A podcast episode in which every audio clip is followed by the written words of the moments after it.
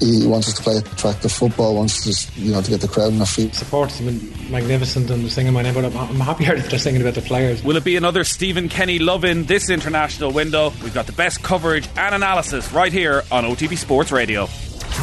OTB AM. With Gillette. Get into your flow with the new Gillette Labs Razor with exfoliating bar. It's half past seven. You're welcome along. It's Tuesday morning. It's Jerry Gilroy and Johnny Ward with you all the way through until 10. If you've got anything you want to get off your chest, any sporting factoid you'd like to deliver, you can uh, smack us around the chops if you want. Or you can leave a comment on the YouTube stream. Uh, you can also text the show 0879 180 180. Johnny, how are you? Good morning, Jer. What's going on? What's going on? Um, another good game in Dublin look forward to tonight. Um, yeah. Uh, interested to see what team he picks, I think. Will be the night that Troy Parrott reveals himself as Ireland's future star? I don't know. I mean, we have a, a current star already. You know, maybe they can play together. I don't know. Maybe mm. maybe the two of them and Callum Robinson is going to be something for the next three years. I don't know. It's it's finally a bit where you're like, he's playing a bit of football at a level that's right for him at this stage of his career. He's starting to score goals in recent weeks. There's a bit of maturity coming there. Connolly's yeah, trending in the right direction. Yeah. At Borough hasn't quite exploded just yet, but maybe a move to somebody like Burr in a full season, the championship where you play every single minute and you get kicked around the place and you emerge from that unscathed is the right thing for him. Who knows? But like we all know, it's it's Ferguson's job eventually, right? Um, I mean, he's 16 now. Get him in the team. Yeah, yeah, he's. Uh, it's just you're burdening him with so much expectation and that, um, and you see with, uh, I guess the likes of Kevin Zefi as well as some of these underage starlets. I think the thing about Ferguson is he's physically so big for his age. It's just like the, the, the young kind of the minor Gaelic footballer or the under sixteen. You're like, God, what's he going to be like when he's a senior? Ferguson haven't really seen him play that much apart from kind of snippets. Um, well, there's all those underage videos where underage videos played for Bohs against like Chelsea. Yeah, um, played a bit for the under 21s. Obviously, the under 21s have a big game against Sweden today as well, which I think will be intriguing. Um, I find the the whole Irish kind of um, revolution even before Stephen Kenny with the underage teams. Um, when Stephen Kenny was the under 21 manager and the underage teams in general, there's a lot more interest I think in them and generally there's a lot to be excited about. Um, Maybe the previous director of footballs were doing something right. Who knows? I don't think Ruud. I think Ruud Dokter did a lot of good in the FAI. Like I think um, very unpopular for you to say that, Johnny.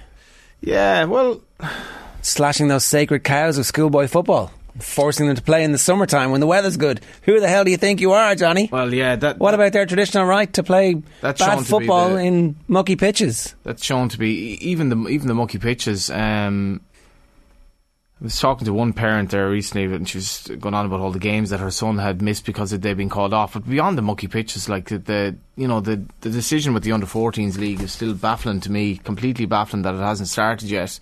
Um, to sate the schoolboy lobby, I think. Um, and well, the schoolboy lobby elect important people, and they've got big votes when it comes to who yeah. gets to decide who's on what committees and who gets what blazer and who gets to go to what trips. Mm. That's unfortunately still the reality of how football is organised for a certain cohort. It's people. changing. I think it is changing, slowly, yeah. very slowly. The League of Ireland clubs, like, still probably, um, you know, the, the, the whole underage thing was kind of foisted upon them um, as they well. They seem to be getting to grips with it. They are getting to grips with it. Yeah, um, it's an interesting thing. Like, it's not going to happen overnight, but no. I think, in fairness, I think they've done well. Like, I've, I think the standard has been um, surprisingly good as well, and over time, if we could get government investment, I think there's, you know, I'm going to bang the drum on this a good bit going forward. I think government investment in, in, in underage football in general in Ireland and facilities is a win-win. Um, and if the government doesn't see kind of a you know benefit from investing in coaches and just not players' wages now, but investing in putting in structures in clubs around the country, keeping kids in school and keeping them in Ireland when they you know can't go to the UK until they're eighteen anymore. Um, we could have a football industry in this country within maybe 10 years, something like that. Really Which easily. would be great. You could yeah. really easily do it. Like the likes of you're from Kildare, like Club Kildare underage have made massive progress and they're aspiring to get into the League of Ireland. I think they're a great example um, of what might happen. I know Kildare wants a League of Ireland team, but they've already the, the League of Ireland underage has given that kind of foundation for the likes of Kildare to start and hopefully bring in a senior team. But they're making, like, Cl- Club Kildare, I think, beat Galway United's under, I want to say 15s, 3 0, I think, at the weekend. Had a great result against them, making great progress. All right. Um, do you want to talk briefly about what's going on in Galway? There's a potential takeover. Yeah, so the, there's a vote tomorrow night. That, um, How lucky that the Saudi takeover didn't happen, right? it's major. Like, I, and I voted for it. Um, Do you regret that now? I do, yeah. Like we were, you know, we were presented with something at the meeting, um, you know, uh, in Galway, and we were presented by people who'd been in Saudi Arabia, and we, we um, obviously had to go with what they saw and they felt, and I think it would make a good article. How did it collapse? Why did it collapse? Because it seemed to be over the line. Um, I feel a currency article coming on. Yeah, yeah. Um, it'd be great to get a trip to Riyadh and Good live pitch for a, a, Yeah. a piece this morning. It would be. Well, the currency, um, the currency guys are fascinated by the Comers. I think, like anyone else, how did these people from Glenamaddy, who were basically plasterers, become billionaires and um, incredible work ethic and all that, and what they've put into Galway United for minimal enough return, I would have thought, um, is is startling. And um, you know, I think You bring them up because they're they're the next potential takeover. yeah, so the Comers, there's a vote tomorrow night in Galway um, as to whether the co-op effectively gives 85% ownership of the club to the Comers, slash an option to do that. Um, I think the Comers were probably, when the Saudi takeover uh, was happening, considering the m- money the Comers had put in, the Comers were probably thinking, well, why can't that be us? Um, and I mentioned underage. We've an underage player, Alex Murphy, who's been linked with a fairly lucrative move to England. And maybe it's kind of pricked the ears of some people within the club that Galway United don't have any assets, but they do have an asset. They do have assets in the players. That's basically the only asset. And those assets actually might become quite valuable. Some of our underage players are very, very good. Um, so, th- so that's possibly what's happening. But I don't, you know, as a fan, you have to decide. Well, I, I, I love being a fan-owned club as well. As much as we're not um, particularly, you know, we could be a bit dysfunctional in, in some respects and lack volunteers, but you know, you, you don't want to give things up necessarily very easily either. All right, let's move on because we want to talk a little bit more about the atmosphere at the Aviva for the rugby matches in particular. That's ultimately why we're here, isn't it? Uh, Jerry Booze at Thornley, the rugby. Gerry Thornley's piece today. Um, it kind of it's a theme that had come up on the news round where they were talking about the absence of any good songs. There's the fields, and that's it really that the rugby crowd sings, and you know no one actually thinks that the fields is a, a great experience. At the end of a game when you've been beaten four 0 the fields is the perfect thing to lean back on as a as a funeral. As a Yeah. as a wake, right? There's You're nothing else. Boozed Um, up and hoping to go back to the pub. Thornley's piece today. Last Saturday week at the Ireland Scotland Six Nations match, an 80 year old rugby supporter was taken to his first game at the Aviva Stadium in several years. It had And barely that. kicked off when he was first obliged to stand up for someone to walk past him or return to their seat, usually with a tray of pints. This constant flow of people became so tediously repetitive, he began to keep count. By the time the game had finished, he reckoned he'd stood up 73 times. He won't be going back. Th- that, um, that that figure is is very hard to believe, but maybe it's true. Time to um, ban booze during games at the Aviva is the headline of the piece. Now, they they won't ban booze during the games at the Aviva because the volume of pints sold is one of the reasons why um, big deals are done hmm. between the stadium and the providers of the booze. Hmm. Uh, and uh, so I think it's unlikely, but it. Is it, is it the booze that's the issue? No, I see where he's coming from, um, and you know, I've, I was at three rugby games this year, and uh, there, there's probably there's a there's a mix at games, rugby games, in terms of probably very you know hardcore rugby fans, day trippers, um, partners of people going to the games, that sort of thing. Like you know, may not have that much interest either, but a lot of people just basically going to the bar, um, and you know, the constant kind of getting up and letting people go by and people with big trays doesn't really lead to an atmosphere, even though you'd imagine inebriation does help in terms of creating an atmosphere. I think partly the reason with Ireland is Ireland have become quite good and there were a lot of dead rubber games as well. I wasn't at the Scotland game, um, but it is alar- it is striking if you if you go to a football game compared to a rugby game now. And football traditionally didn't have the access to booze. Um, the, the rugby, I, I don't know how much of it is drink related, but the rugby atmosphere is just crap. I don't know. Is it like It's 140 quid for some tickets. yeah, It's too much. and then you pay this horrendous, horrendous charge towards Ticketmaster as well. If you got, if you, if you want to buy six tickets that are say 125 euro for Ticketmaster, you have to pay a fee multiplied by six, and it's a su- substantial fee. And then you go in, and it's like, I, I wasn't blown. I, I wouldn't be in any rush back to a rugby game at all after that. There's a significant difference between the November internationals and Mm, yeah. the. It feels like there are more corporate day trippers who are there to do cracking business than support the team Mm. for the Six Nations because those tickets seem to have been sold that way. And it seems like there are more fans who have bought tickets the way Yeah. you traditionally buy a ticket as opposed to. Um, being gifted a ticket for the Six Nations games, and so therefore that's why I think there's a, there's a difference between I, the booze. I don't know, I- like if the pints were delivered the way they are in other stadiums around the world. The other thing that was very shocking in this is there's a bit at the end. Um, a key difference is that the bars open well in advance uh, at Croke Park and they close beforehand and open at half time and full time, so you can't in the middle of the game go back and forth. And then um, they also have thousands of pints pre-poured approaching half-time, something which one Croke Park caterer tried to implement at the Aviva to her astonished boss. I've only tried to buy pints at the Aviva after a rugby match once, and it was about a 25 minute experience, and they would do one at a time, and you're like, "What? Is this England? What? Am I, am I in England? Am I in, did I did I accidentally get a teleportal to a pub in London where they can't pull pints? Mm. Like, let the two of them at the same time, please. yeah, At the same time. that is a bit mad. Anyway, uh, you know, anecdotal lot- evidence is a- bad when you're trying to make up rules, but the pint pouring is not great. A lot of it is as well, in my view, that um, a lot of the people who go to rugby games are pretty well off in life. And if you compare to Ireland in the 80s, when, and I go back to that documentary, Where's Your Pride, that showed Ireland win the Triple Crown in the early 80s, the country was basically in, in the shit. Um, and it meant an awful lot more to people because it really, really meant something. Because Yeah. people were poor, and a sporting event like that, beating England, like really, really lifted them. Whereas Ireland beating Scotland now, what does it mean to the people, really? Ah, no, I, don't- I no, there is. It, it doesn't mean as much. It just doesn't. I know as you get older, when it you're wasn't kids, it great when we were all poor. No, I'm not. no, no. I'm not saying that, but sport matters more when you're poor. One hundred percent. When you're when you go to a game and you've spent 125 quid on your ticket, 125 quid on your partner's ticket,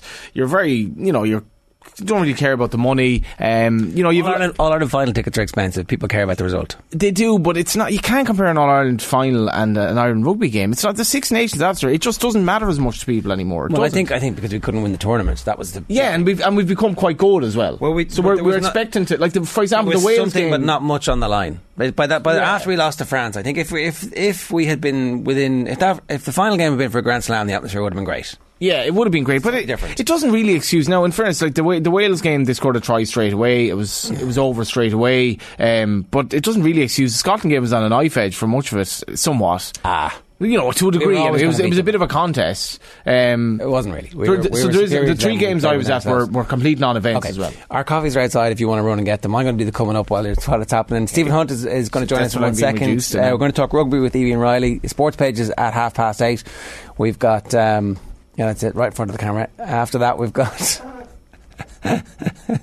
live live uh, sounds of the studio this morning. Emma Byrne at eight fifty is going to uh, talk about the uh, various things going on with uh, women's football at the moment. Willa Callan at ten past nine uh, talking hurling, and then Damien Delaney at half past nine. But at seven forty three, go on limbo limbo in underneath it. No, just walk straight across. Okay, good man, Johnny. He needed coffee. I'm delighted to say Stephen Hunt is with us this morning, who I hope has also had his morning coffee. Stephen, good morning to you.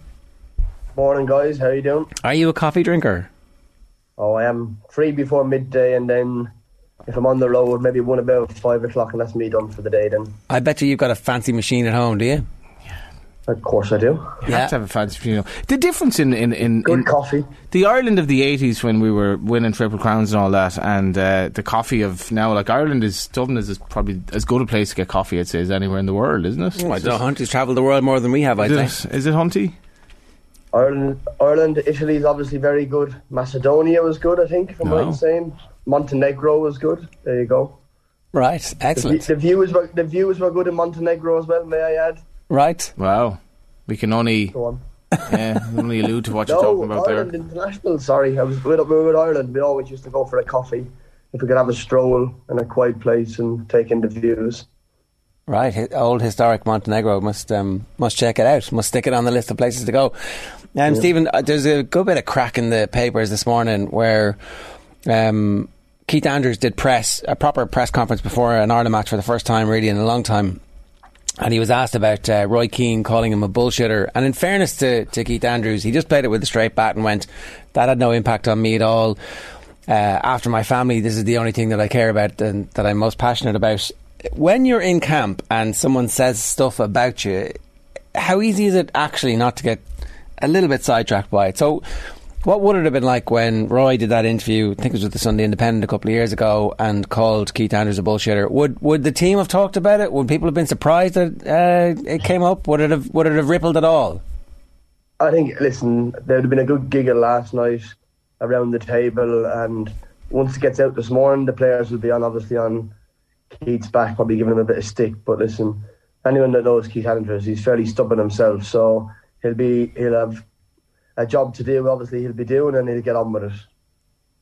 uh, he was uh, cutting his teeth in media. He would he did a show here with us, and he was obviously on Sky all the time as well, and was doing really well, and had become an excellent co-commentator.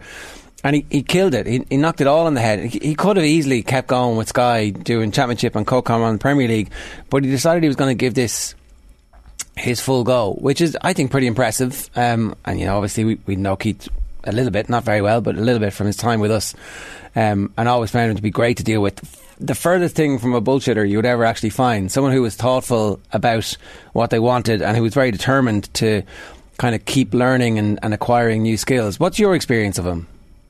Yeah, hundred percent. That uh, Keith is focused on whatever he does. When he when he done media, he would obviously do a lot of good prep for his work he was doing. He was well educated when it comes to getting in front of the camera and having the stats ready and having everything ready in his favour. And again, you, the key word he's knocked the media on the head to do this, which will tell you all about it. He was completely focused on Ireland, completely focused on improving himself as a coach. He's got loads, lots to learn. He's he's I think over the past couple of years probably been approached for other jobs as well and turned them down on the basis of he's committed to Ireland. So he's in a really good place. Uh, they deservedly got a new contract for themselves. Roy is now media in the UK. He's taken over. He's a sensation to a certain degree. So maybe Roy should stick to that as well and, and be what he is. And he's doing a good job of that too in Yeah. media. So This is the thing, though. That you know, the, the, the this is why people, I guess, like love the Daily Mail uh, app or whatever. It's just this stuff sells. Whereas, like as you say, Keith does his research. Um, you know, he, he's he's a, he's an erudite kind of judge of the game. Um, goes in. He's a very good co-commentator. As says, he's a very good analyst. People want to listen to the sound bites of Roy Keane, who, to my mind, and I think this is what Keith was bringing up at the time, like uh, which which I couldn't get over. How could Roy Keane preside over an Irish team who were so uh, anathema to the way that Roy Keane himself played? And I, I think he, he was right to be called out on that at the time because Roy Keane was presided over a regime where our midfielders ran away from the ball. Yeah, you- you're even losing me now. But yes, in terms of Roy as a player, uh, 100% one of the best players for Ireland ever. Uh, as a coach, he's been successful too. In fairness to Roy, he's had some good times at Sunderland, some good moments. But right now, Roy is going one way, and that is to be a, a pundit for the rest of his life. He's very good at it and uh, controls everything over here. He was different to what they had, so he's come along at the right time, Roy, to, to be a success in the media. And good luck to him. I don't know. Is he is he very good at it though? Like he's obviously I think he he's box office. What, Yeah, what's, he, what's he uh, offering though? Apart from uh, the oh, he's got to work people hard. want entertainment, They Johnny. want, they want entertainment, but eventually that runs out. It like, doesn't yeah, though. It turns out it turns out it doesn't run out. People will always want entertainment, and you can get the Monday night football stuff. Yeah, Yeah, yeah, yeah. He asked guys, do you actually think Roy Keane is like that offset? He's not. Like exactly.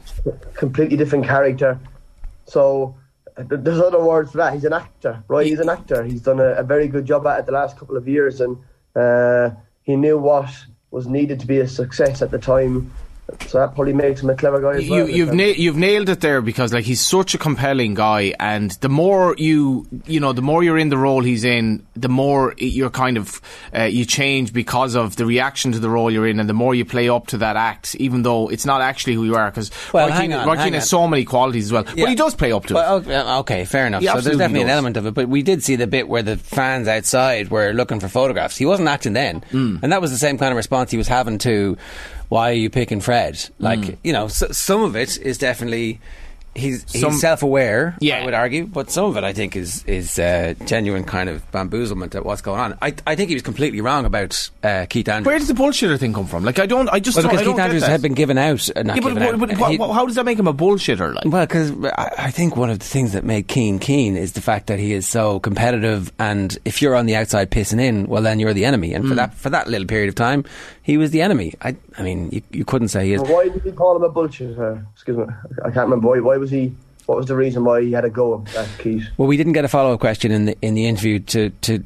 Uh, pinpoint specifically, but Keith, I think, was making the point that Johnny was making that Ireland's midfield was underperforming, and that the players didn't seem to be acquiring new skills when Roy was part of the backroom team. That you know, uh, if I'm right in, in the terms of the time, we we tried to look up some of the stuff that Keith would have been talking about at the time, and it was that Ireland's midfield seemed to be underperforming in the Martin O'Neill era, and obviously Roy took his time to. Um, to deliver his riposte, which was a And- couple of years later. Hunty as well. We, we've had like there's so much, you know. Ro- Robbie Keane is brought up time time again. We've never replaced Robbie Keane, but like Roy Keane was a generational talent. Like literally ran games. He was he embodied everything about midfield play. And eh, it, as as a consequence, it's hard to see now that our midfielders, Josh Cullen hailed as you know the saviour, or whatever, by Dunphy today. That that Roy Keane couldn't get anything out of our midfielders notable for me. Yeah, I, I think Roy has has a has a way of coaching, managing that. It's along the lines you can you can see it. It's, it's Brian Clough. It's Sir Alex Ferguson's Martin O'Neill. I, I don't think they were all ever fantastic coaches. They were hmm. good managers, great managers, and yes, they might have been better than what I think they are. But I don't think they were the modern version of a Brendan Rodgers, who's renowned for being a coach. If you know what I mean. Yeah, somebody thought it was a good idea to put Martin O'Neill and Roy. Keane together. That that's what I couldn't. So you Roy Keane is not a coach. Martin O'Neill is not a coach. But they yet have- they were a dream team. they had other coaches, though. They did, but like I mean, it's- yeah, like what, like Guppy and whatever. And listen, I don't think they're no fools either, but they, they, they're not a modern day coach. They, they clearly, both of them are very good thinkers of the game, very good in terms of trying to get in people's heads and motivate people. I think that's, that was clear to see. The, the modern day coaches now, I, I don't think, I don't know how good uh, a manager at the moment is a coach, but I do know Keith Andrews is a very good coach. I had him for a couple of weeks when I was still playing at MK Dons, and he surprised me how good he was for such an early coach and how demanding he was of the player. So I, I do know he can coach, Keith, to be fair to him. And uh, I think he's done the right decision in, in what he's decided to do and is very dedicated to it. Listen, I'll have conversations with Keith and the manager of, about players I think should be being picked for Ireland, and we'll we'll get heated, we'll get constructive with it, and then we'll forget about it and move on. are they, how are they all your be, are they all your players that you want picked? Is that is that how that works? That Yeah, Yeah. sure. I have, we talk about it for twenty minutes and agree you were right. Uh, well, hopefully in a year's time, when them players develop, they'll be in, and then it's the right time, in their opinion, to be in. And I'll never tell a manager that they should be playing. I'll always give a constructive view on why I think they should be in the squad, and then you can make your own decision based on the training. So a, a manager is a manager. Uh, I'm a football agent, so I'm not a manager. I don't pick players. I, I always, of course, like anyone, would be constructive with my players. But I do know, going back to Keith, he is actually a very good coach and is keen to learn, keen to en- engage with other coaches as well in the UK to learn off them. So it's a good thing. Talk to us a little bit about that generation of young players who are coming through at the moment because we're very excited by the quality of uh, kids who are at between kind of 16 and 19 in the Ireland setup at the moment and even just the way Chiedozie Ogbene has managed to break through like he's still playing League 1 football the hope would be that he's playing championship football next year and that he gets an opportunity week in, week out against a slightly higher calibre of opposition to do what he's doing at the moment for Ireland. So, what's your assessment of where we are with regards to the talent pool? Yeah, the talent pool. I watched you on the under 19s last week. They were actually very unlucky not to get something out of the game against England. the referee bottled it. Uh, I do think, again, you go back to two years ago, Joe, when we're talking about the Troy Parrotts, Adam Idahs, the Connollys of the world. Um, there's going to be bumps in the road for them players. Uh, the Jason Knights of these days are, are, almost like a throwback to an old-fashioned player to a certain degree with, with a with a good skill set. So there's going to be bumps in the road for these players along the way. It's important that we don't hype them up too much. Let them focus on the football. Like Festy at Derby can be. I said to someone last week, he can he can be unplayable some days and can be outrageously good, but then on some other days you wouldn't pick him in the, on the bench. He can be that bad. So I've seen a lot of them over the last couple of years. So they do need time. These boys, they new, they do need guidance, and I think they're going in the right direction. I'm really pleased in terms of Jason Knight's got a lot of games under his belt. Uh, Ogbene to a certain degree, to degree probably needs to go play higher. He's had a, a year of it before in a struggling team. If you get him in a team, you can see he's very explosive, very random in his play, but that makes him dangerous. So I am excited for the young boys coming through now. Yes, sure. What What do you think Festy's best position is? Just let him loose and let him play on the right wing. Keep keep it simple for him and say, right, listen, just get it and run because he is so direct. He is very, very explosive. But he's got to find he's got to find a brain cell along the way as well, and, and realise that the level he's playing at, he has to keep the ball sometimes in certain areas. And if he does that, then he'll, he'll get punished going the other way against better teams. Has but he not improved in that, Hunty, though?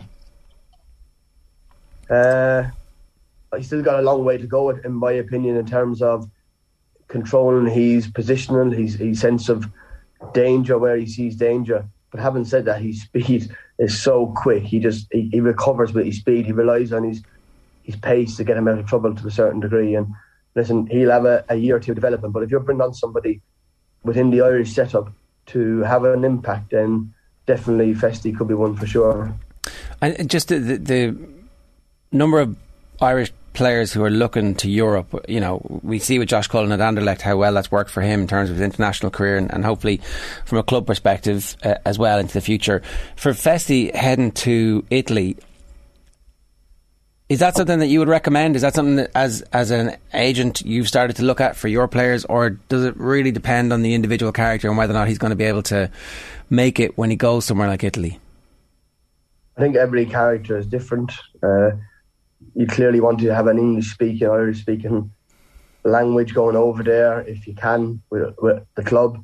Also, there's a case for he going to Udinese, I think it is, to come back to Watford. They're both same clubs. Have they bought him with the idea of bringing him back to Watford in a certain time? So they'll know the plan, what it is for him over there. Everyone's different. There's obviously a few boys going to Italy which the language will be difficult for them to speak, which makes it harder. But at the same time, the education of football will be amazing, and the detail they'll learn in a year or two over there will be different to what they'd learn in England, so or Ireland for that matter. So it, will be good. Only time will tell. And yes, it is a bit of a gamble, but it's a bit of a gamble going to England as well. So looking forward to seeing the results over the next couple of years. Is there anybody else coming through at this stage who you think, yeah, I'd love to see them in the team at the moment? Listen, I, am not going to name names. I, I, do think the current proper players needed a couple of years to, to bed into it. I think, in fairness to Troy Parrott, he's had a resurgence this year in terms of playing games. He's found himself a little home in MK Dons, who are doing very well. Uh, he's played for the middle for most of it, uh, and the manager there has, has good belief in him. So I think he's in the right place now.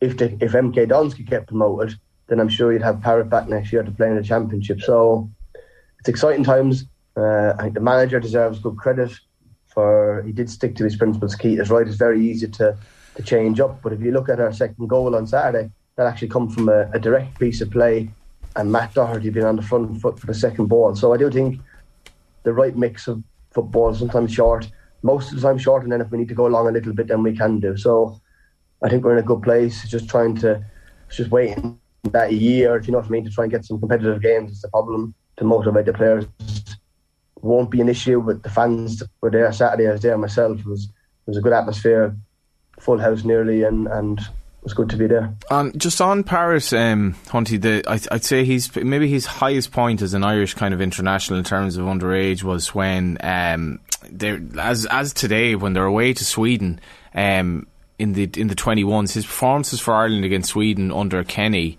um, in both Tallaght and Sweden were sensational. And I think Kenny said at half time in the Tallaght game, Ireland were losing. And another player relayed that Kenny basically said, "Troy, you just we just need you here. We need you to uh, to do it." And he just turned it on, and they won. Like I think they won four one from him, one 0 down. He was um, he got an unbelievable. I think he got two goals in Sweden. One of them was just uh, unbelievable quality how good could he be? Or like, are we worried about? Well, you know, is there a limit to what Troy can do here? Does he lack something that means that he hasn't maybe made? Like, it's not that long ago. People were constantly asking Mourinho in press conferences why isn't he playing.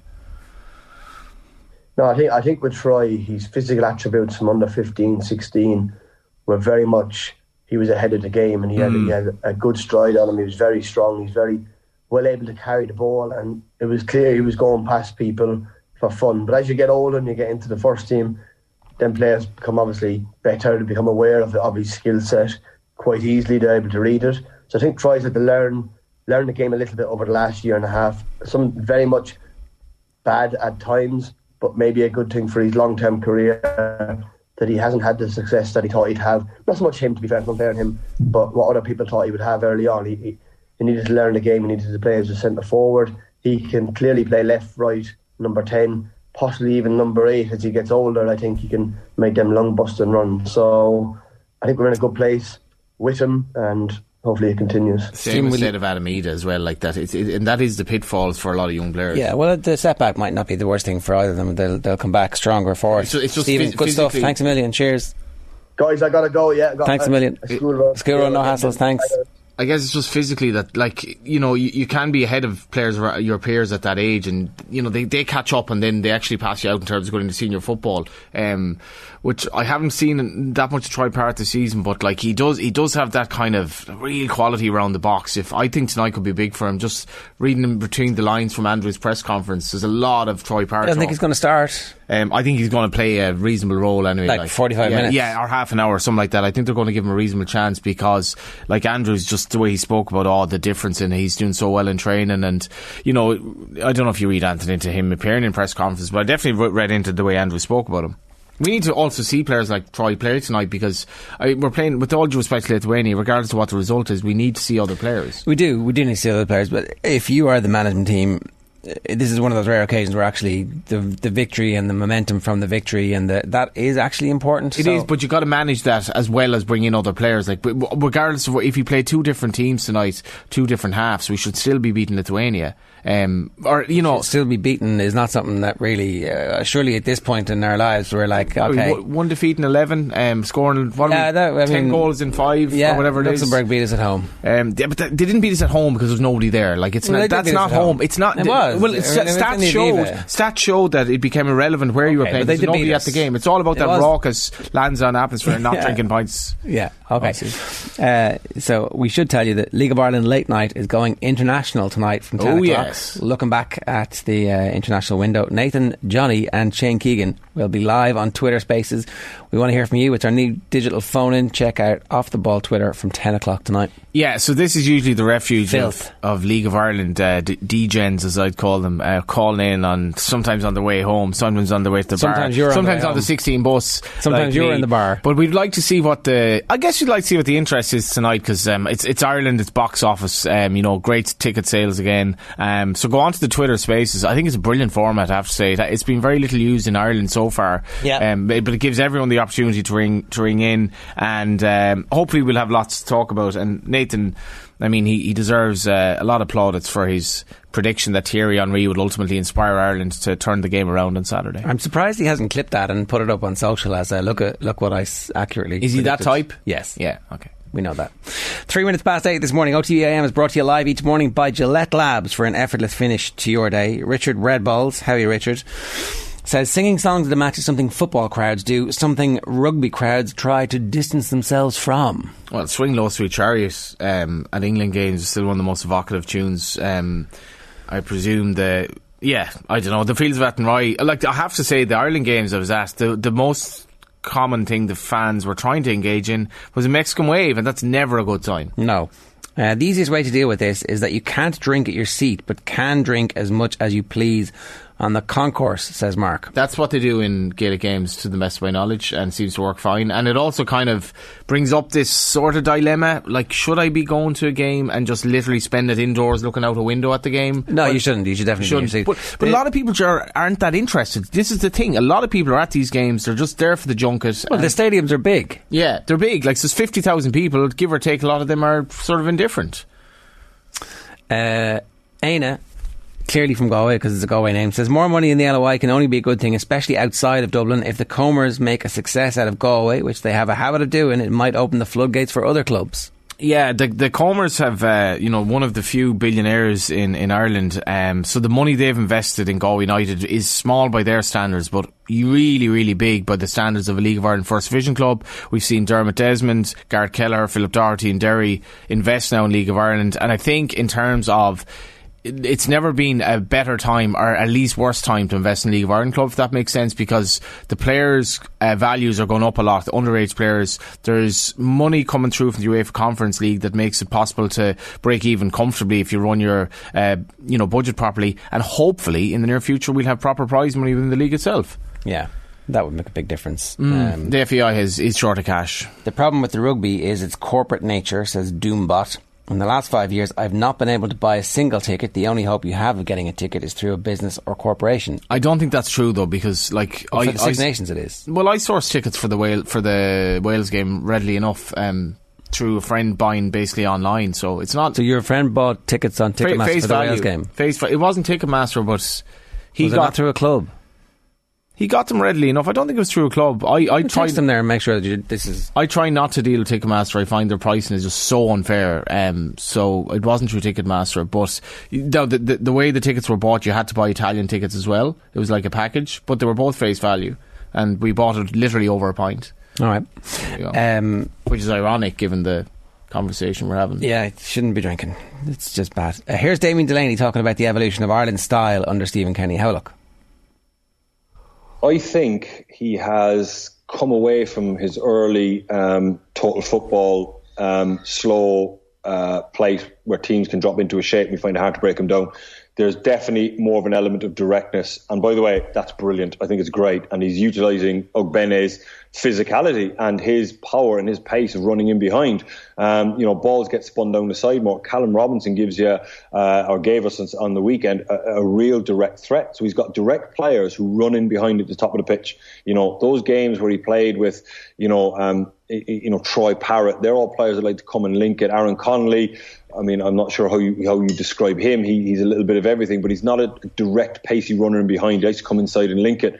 Um, he's put players in the team that threaten him behind. And um, we are not turning that opportunity down, as we saw with the, the equalising goal. I think it was Matt Doherty arrived to pick up a knockdown, and there was nothing fancy. He just helped it into the corner. It wasn't a particularly good ball, but it was just a, a, a, a kind of spinning a ball down the side, and Benny made something of it. Um, and I think that's really smart. in His point, you know, I think early on in, the in the in the in the campaign, there was maybe a we're kind of a little bit stodgy, and we passed the ball, and we were trying to be too intricate and trying to find players in pockets, and it all got a little bit slow and and and predictable. Um, but no, we're playing some nice football and we are passing it, but we're also not turning down the opportunity of the, the players that we have in, in Robinson and, and Ogbene, which is just balls just spun down the side. Um, and then the two midfield players are, are, are competent passers of the ball. I think Jeff Hendricks is in the middle of a renaissance. I mean, I, I, I don't think I've ever seen um, Jeff play as well uh, with the ball, even when he was playing um, at his peak in Burnley, he was always just kind of, you know, he was in the team for legs to get up, and, and, and Burnley played a 4 5 1, and he could link the, the midfield to the attack very, very quickly. And he was always very, very competent. But I'm seeing a level of composure in Jeff's play at the moment now, where he's playing a couple of passes in, in, into pockets and sliding balls down the side and picking people out. So, you know, they're both very, very competent passes of the ball. And as I said, it just seems to be a nice little, Mm. little uh, thing happening at the moment. Um, right. He just, I think, in fairness to DD, right, he was all for Kenny at the start. Then he sort of called out some of the aspects of um, the first, you know, whatever amount of games, which obviously wasn't good. And now he's basically extolling the positives of the change. Um, I think he's been on top of the narrative pretty much with Kenny all along. Um, I actually do. I think he's right because we don't we don't that really really extreme passing outside the back in an, in an all an alternative world. Right, Ronaldo scores that penalty. Which how many times out of ten does Ronaldo score a penalty even against Gavin Bazunu? Seven and a half, I think. Is it that? It's more than that. I don't know. The average the average penalty taker scores, I think, roughly seven out of ten. So I presume that. Anyway, Ronaldo should score the penalty. Ireland get tanked three 0 and everyone is like, "What were you doing passing the ball out from the back?" Since then, Eighty-four percent. 84 Ronaldo. That's that's high. I think the average is roughly seven. Anyway, so after that, Bazunu has an unbelievable game. Uh, obviously afterwards, um, but Ireland played very well, and so on and so forth. We did change though. We did change to be a little bit more pragmatic. I think in possession, and wh- whoever that has, whoever that's down to, I remember having a long conversation with you when Kenny arrived. I don't like the way this is going. and uh, I was like, "Oh, we're we're going to play three at the back. This is definitely going to happen." You're like, "Under no circumstances will he I ever play couldn't- three at the back." I have watched Stephen Kenny play from the time that he was a 22 year old manager of Longford Town and Tala and those boys, and he brought them through, and he's never Fir- once First of all, he got the four. job. Got the job at Longford at twenty six. Whatever. Secondly, th- this is not what happened. You would have said, said- you said- would have said, oh, said- would, would three at the back suit us because it might suit the players? we have to play three at the you back. It's the only way we can possibly make Yeah, and I, I would, in fairness, I would have said, well, Kenny's never played three at the back. I don't see do it it at all. It's It will never, happen. never, never happen. Exactly. It's That's probably what I said. Exactly, But it. I, I I know he did So- not plan this. I know it wasn't planned. Now he claims, He oh, the England mind. game and oh, the game in Wembley that made. Now I think it might have had more to do with Andy Barry. I don't know. I think Kenny does like to try to say this Whatever, whatever, whatever happened, however they got it? there, it was the right. Well, who would have thought it? Anybody look at our playing staff. We, we do look so the three at the back. You know? it, it does really suit us at the moment, and I think partly it is because that third centre back is now willing to take chances and press high and even get on the ball. And John Egan is doing what John Egan did for Sheffield United in the Premier League when they were at their best. and they were playing three at the back. Yeah. Um, and so it, it just made sense, and I think that like the whole notion that um, it's only been outside forces that have forced Kenny's hand is, is wrong. I think that he's open minded, and you talked to Vinnie Perth about what they Yeah, would have yeah. done over the years, and like they would have gone and been happy to be super defensive in away games in Europe to like make sure that they lock hmm. everything down. It's not like it's it, this whole notion that they were only ever going to play this stodgy passing, passing, passing, passing stuff wasn't actually correct. They, Yeah. The team may not have fully. Un- the team was a new team with players that they were trying shuffling through. It's like a, a Allianz League campaign for a team who is either brand new or incredibly experienced. You shuffle a bunch of players through to see what, what else is there. The shit sticks or it doesn't. Now, unfortunately, his results were so bad, his job was at risk. yeah. And that was But do- the do- added pressure to this whole thing. You know the, the beauty of this is as well. You go out there with a plan, but you go on a journey, and things happen, and things change the course of history. So Gavin Bazunu, like Absolutely. where he makes that pass, and was it Hendricks? Like again, it was Hendrick was kind of like it was. It was actually a borderline decision. I think it went to VAR, but anyway, it goes to a penalty. But like in terms of the history of Irish football, Gavin Bazunu as a young kid to do that, and all the pressure on him, and then just turn around and say, "Ah, whatever, I'm going to save this penalty from Naldo. I think that was like a defining moment in well, it Irish was, sport and, and like, that, wow, you know, that would okay. have been. Ronaldo obviously does set the record later in the game. Yeah, that, well, was, that, was, that was his record-setting moment. I was because I was at the game then against Serbia where Bazunu and Omobamidele's performances I think completely lifted the nation. It was like, and we, we were battered in that game, battered. But then the last, the crowd just stuck with them, stuck with them. Could see Bazunu was amazing that night. Omobamidele was amazing, and the two like young kids, I think they were. You know, out in the pitch together beforehand at one of the subsequent games or whatever, ta chatting away, and there was a photo of the two of them. Like, this is the future of Ireland, and they're not burdened by the crap of how Ireland football has been and downtrodden for so many years in terms of players told not to play. But at the same time, Bazunu doesn't make that pass now, particularly not against somebody. He just does not make that pass to Hendrick, I think, in a game of that nature. And I'm not sure why that has changed. Well, Maybe it's like, yeah. ah, no, it's okay. And I, by the way, Kelleher on the ball I, on Saturday I thought was so good. Like when he, the ball is at his feet.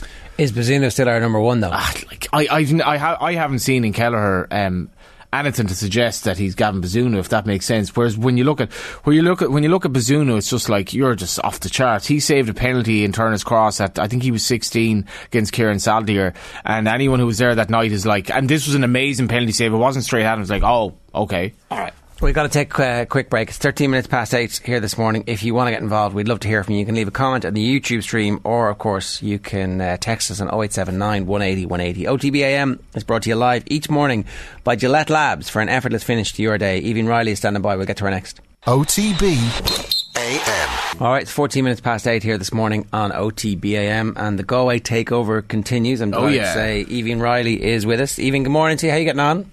Hi, I'm good, thanks. Sorry. Yeah, very good. So you made your Ireland debut at the weekend. Um, what about the actual experience itself was something that might have surprised you in the aftermath? You're like, oh, I didn't realise that was it was going to feel like that or it was going to go that way. Yeah, it was just surreal standing there, like singing the anthem. Um, that's when it really hit, and the attendance was crazy. Like we had a record crowd there on Saturday, so that was just something else.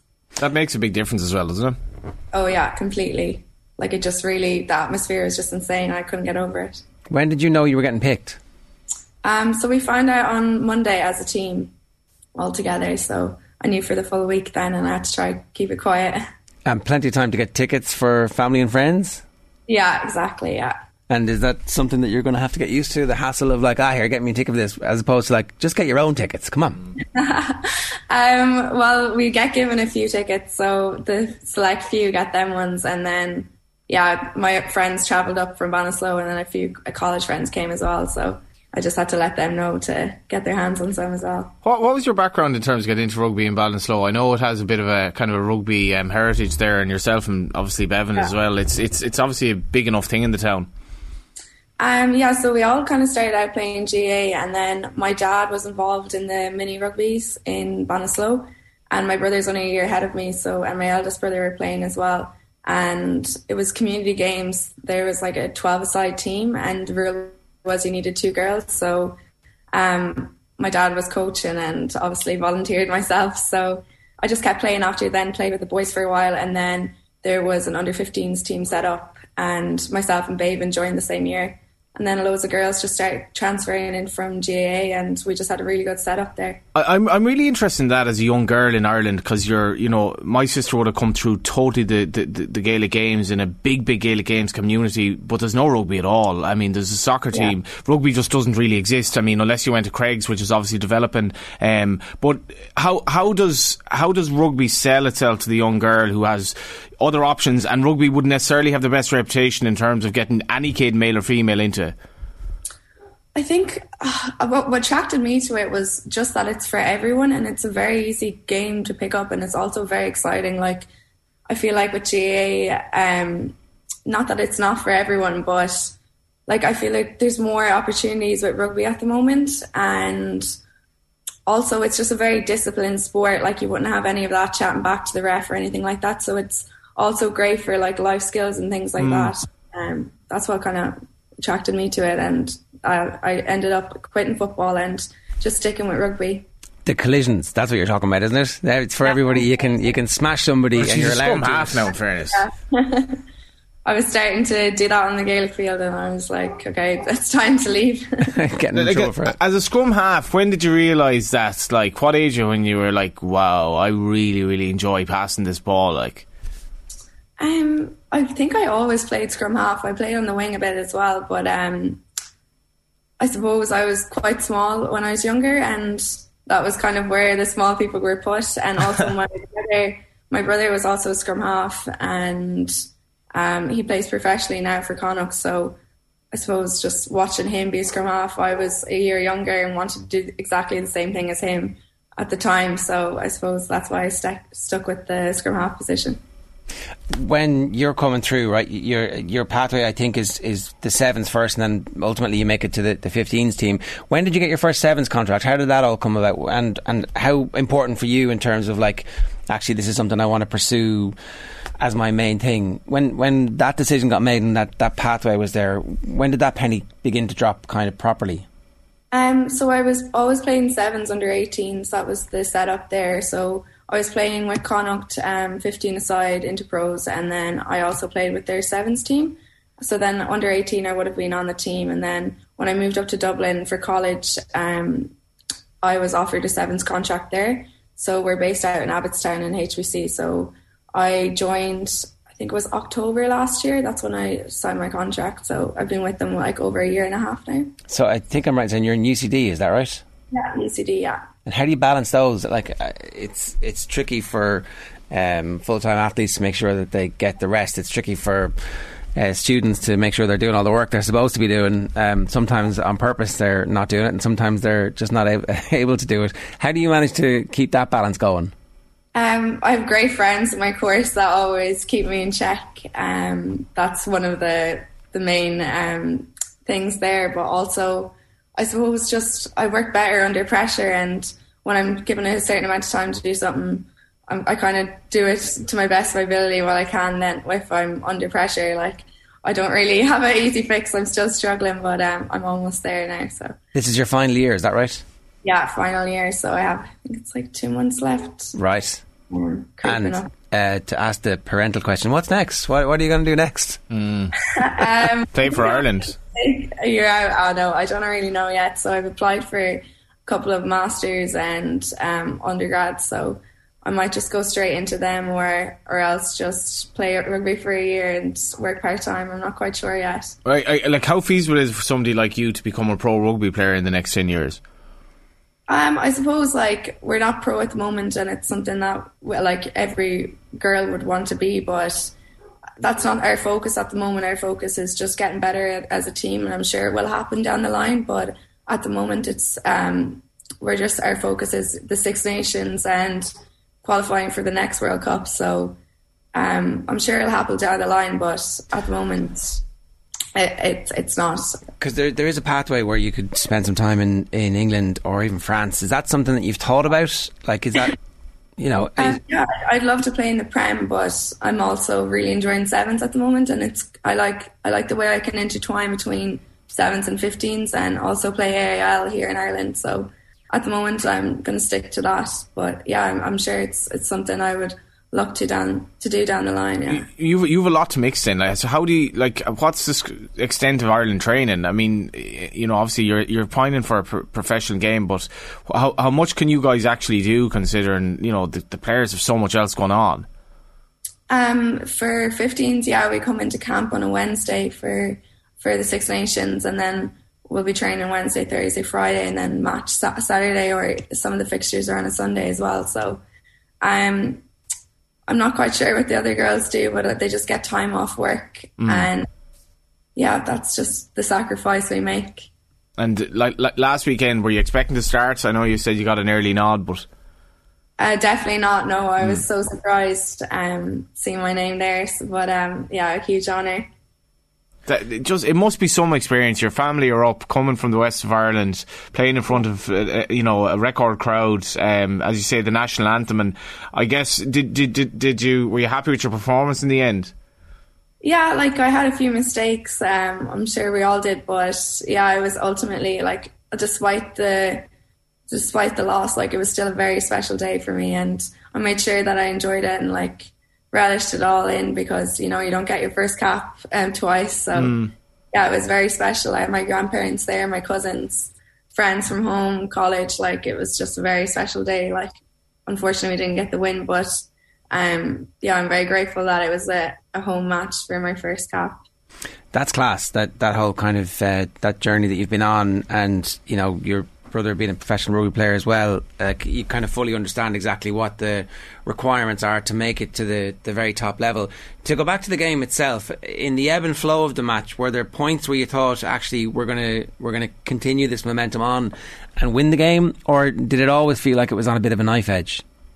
Yeah, I thought we had patches of really good play. Um, once we got the ball quick, like we showed really good speed and when we worked it out to the edges and we were making really good gain line. But I suppose we thought we were going to win. Like that's the mindset you're you're going to have playing the game. Like when you're when you're on top, like you obviously want to stay there. But unfortunately, it was just towards the second half, Wales Wales were just a bit more dominant. We we had barely any possession, which um, is something we'll look to improve. But yeah, it was just unfortunate in the end. But there was a lot of positives to take from the match, and it's just important to look at them as well as as well as our work ons. France also had a record crowd for their game last weekend, and obviously, you know, we know the investment that they've made and the professionalism that they have and the numbers they have. So it is, um, it's quite the task you have ahead of you this week. Yeah, definitely. Like France, they're on a completely different, um, it's like stage of their journey as than we are. You know, they're preparing for a World Cup. Um, so that it is going to be a huge challenge for us. But we're just going to have to relish the opportunity to play against one of the best teams and just try to put it up to them as well. What's the positives of this new coaching regime? Um, so we have Greg, uh, Briggsy, uh, Dave Gannon in there as well. Um, like it's a whole new uh, environment, and they're very enthusiastic. Like they're really encouraging us to play like exciting rugby and showcase our skills. So which was evidence uh, against Wales, like. Yeah, so it is a great environment to be in, and you know we're just constantly striving to be better. It's it's not going to be a quick fix for us, you know. It's a long term project, um, but yeah, like I'm sure as the campaign um, moves on, that we will will hopefully be getting better and better and um, working towards like you know the next World Cup. Do you go into a game like France then with? I mean, hopefully your second cap. Like, do you go in with oh this this fear, or or is this are you just too young to even um, think about things like that? Oh no, like I, I wouldn't I wouldn't say that at all. Um, you know, you still get nervous. I'm sure I will. I'm I'm not one to get nervous prematurely, or else I won't be able to function for the week. But mm. um, um, I feel like I have a lot of the nerves over me now. I'm I'm saying that now, but I don't know what I'll be like. Um, hopefully, come Saturday. But um, yeah, I suppose like I know what it's like being on the pitch now. It's it's just like any other game at rugby. It's only us inside the inside inside the pitch line. So um, yeah, I, hopefully I'll be fine if if I'm on then. How how does this group uh, quantify success over the course of the Six Nations? Because um, it is a new a new group. You know, it's not just a new management team; it's a new group of players as well. And you guys are taking possession of the jerseys and making sure that this is going to be your career as an Ireland player and as an Ireland team. What what at the end of the Six Nations, will you look back on and go, okay, you know, we didn't get everything we wanted, but we got a lot of what we wanted. What would that be? I suppose just um, making sure that we're all proud of the performances we, we put out, um, making sure that we're all working hard and that you know that it's it's not our skills letting us down, um, and that also that we're adapting to the new systems. Like I suppose coming away from each game saying like that game was better than the last. That's that's how you judge success. Um, we just constantly want to strive to get better. So I suppose that's how we'll um, judge um, our success from this campaign. Well, listen, we wish you the very best of luck. Congratulations on the first cap. Best of luck in the finals. Which I, do you do you get any special dispensation for like, hey, look, I was really busy. I was playing for Ireland. Can I, you know, can I have an extra few weeks? Um, I hope so. um, I'm not really sure. I haven't requested at the moment, but um, hopefully it won't interfere too much. But um, I'm sure if it will, they'll be very accommodating. Please God. Well, listen, best of luck with everything, Evie. Thanks a million for joining us. Thank you. That's Evie Reilly there ahead of the game against France this weekend. Um, so fingers crossed she's going to get picked again. I'd say she probably is. Yeah, um, young scrum half. I must, I must, I must get into the watching some of these games. I think I do wonder. I probably should have asked. Do, some of the, the, the rugby team are they? Envious of the like the football team has gotten. It seems like there's a more of a hype around it the last few years. Like even though they haven't necessarily been all that good either. I mean, um, just seems to be more. You mean Vera Pauw's team? Yeah, like a lot of a lot of chat about them, and you know, there's a lot of interest in Tallaght, um, and obviously the, the women's rugby have had totally different issues in terms of you know rightly looking to progress the game here and so forth in the IRFU and, and so on. And you I think the, the, the, women's team has come fundamentally were the same. They were, yeah. Well, it's just they're maybe they've come through them faster, and you know I think the the women's team in the football team is in a good place in that regard now. But um, yeah, I guess the France game is gonna like. I mean, the, the, the Wales game, as much as they, they were good, like they did end, end up like kind of surrendering badly in the second half. So I, I guess in, in, a young coaching team, you don't want to get hockeyed either earlier on because it can completely dent confidence. Yeah, and it's going to be very hard for them not to get hockeyed by mm. the French this weekend. So certainly people are going to need realistic expectations, and I suppose that's the, the point about um, what does success look like for this team. Mm you know, at the end of it, they, they feel like they're making progress. Some patterns of play are starting to emerge. You, you as a coaching ticket, I suppose, know who the core of the team is going mm. to be into the future, and you start building with them and hoping that they're the ones that.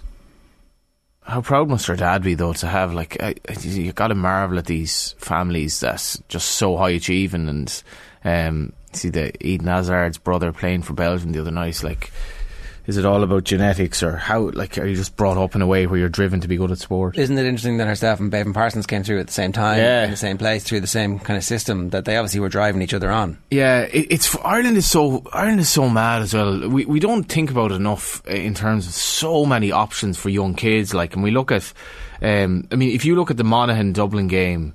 I was watching the Monaghan game on Sunday, and I was, I was just thinking, like Monaghan people are absolutely infatuated with Gaelic football. Same as in Mayo, and like other sports, probably really, really struggle there, despite the fact that there are people who love Uh, them. Do you know what I mean? Roddy, the Rod Squad, Monaghan.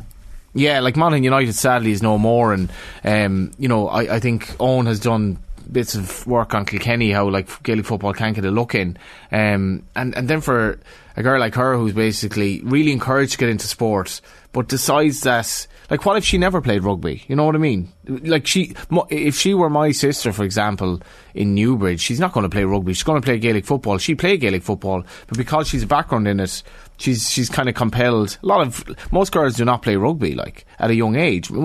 I mean, how many of them even play sport? That It's on the rise, but because she's introduced to it, then she's actually playing like scrum half for Ireland now. Yeah, and I think if you look back at the, the team that made the breakthrough, a bunch of those players had played Gaelic football to a very Mm. high level. Um, Mm. you know, Niamh Briggs played for Waterford. Like there was a load of those who actually had been really high achieving Gaelic footballers who then transitioned in. Uh, Alison Miller, I think, was the same, and. Um, Rugby has got quite good at that talent identification. Where Yeah. there'll be a combine style day, you come, and if you're any good, you get pushed into a club and you get coaching. And that was the opportunity that rugby had that they blew over Mm. the last decade to Mm. build on that generation of Irish women who the, who won a, a Grand Slam and Yeah. who, who beat the All Blacks and who reached the World Cup quarter Didn't it. No, they were like, well, this is grand. Everything's everything's working fine. Yeah. What do we need to do here? The wi- the wider question though, male or female, in when when that player who's like a really really high quality player, when he or she decides like.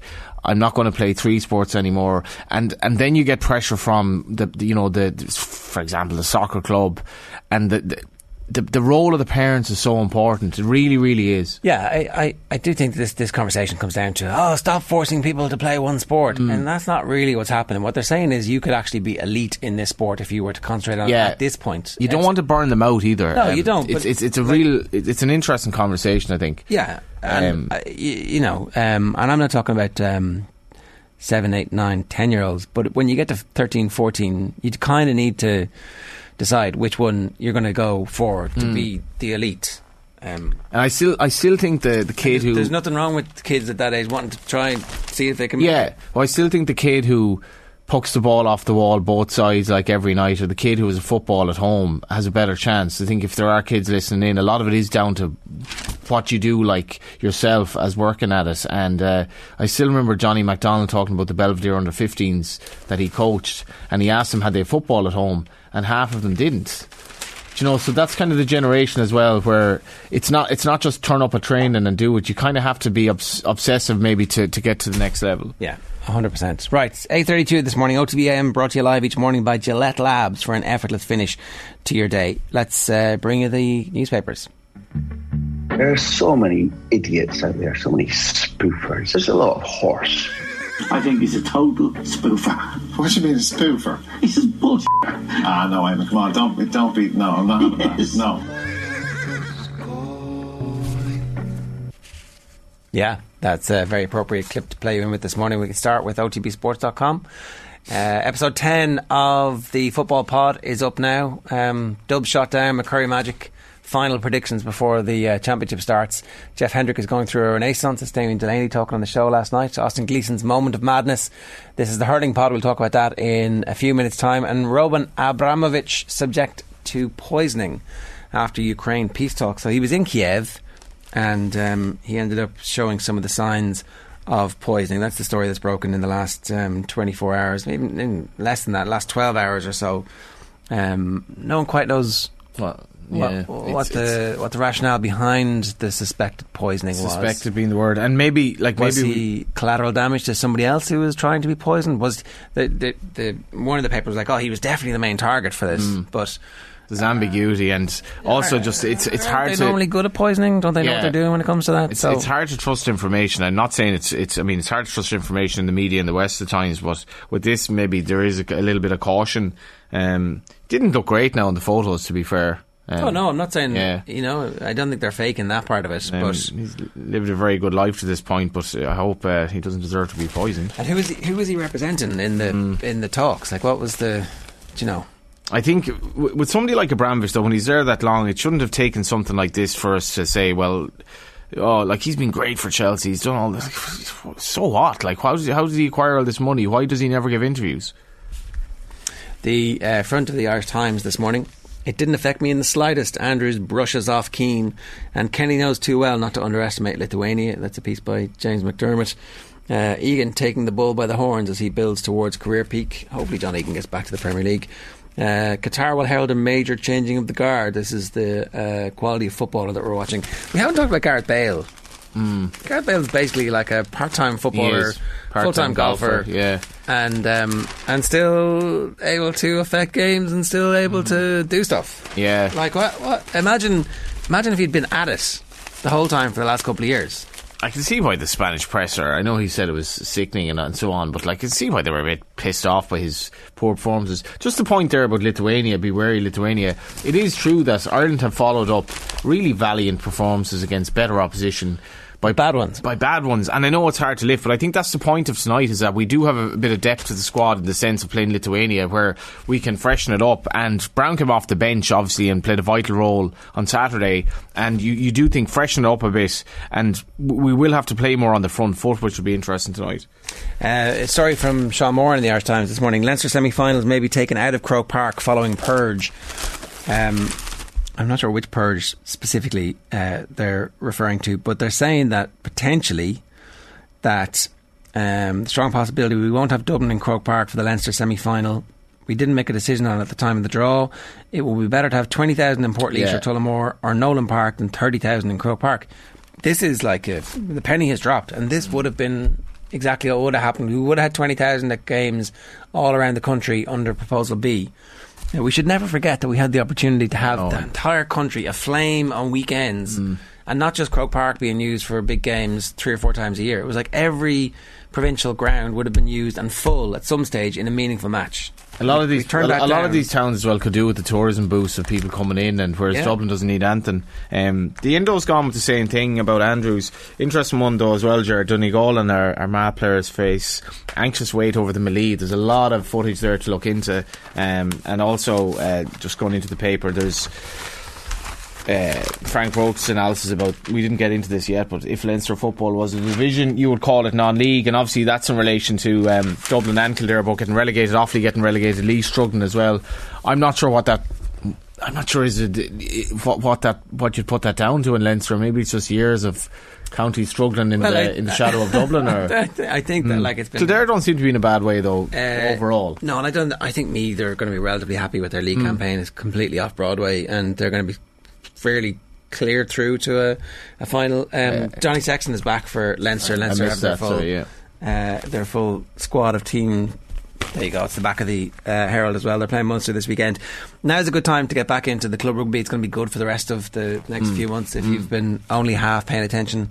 Into Um, into which the the provincials. Yeah. Yeah. Um, all of the games matter from this point forward, really. Ten Hag warned off Manchester United.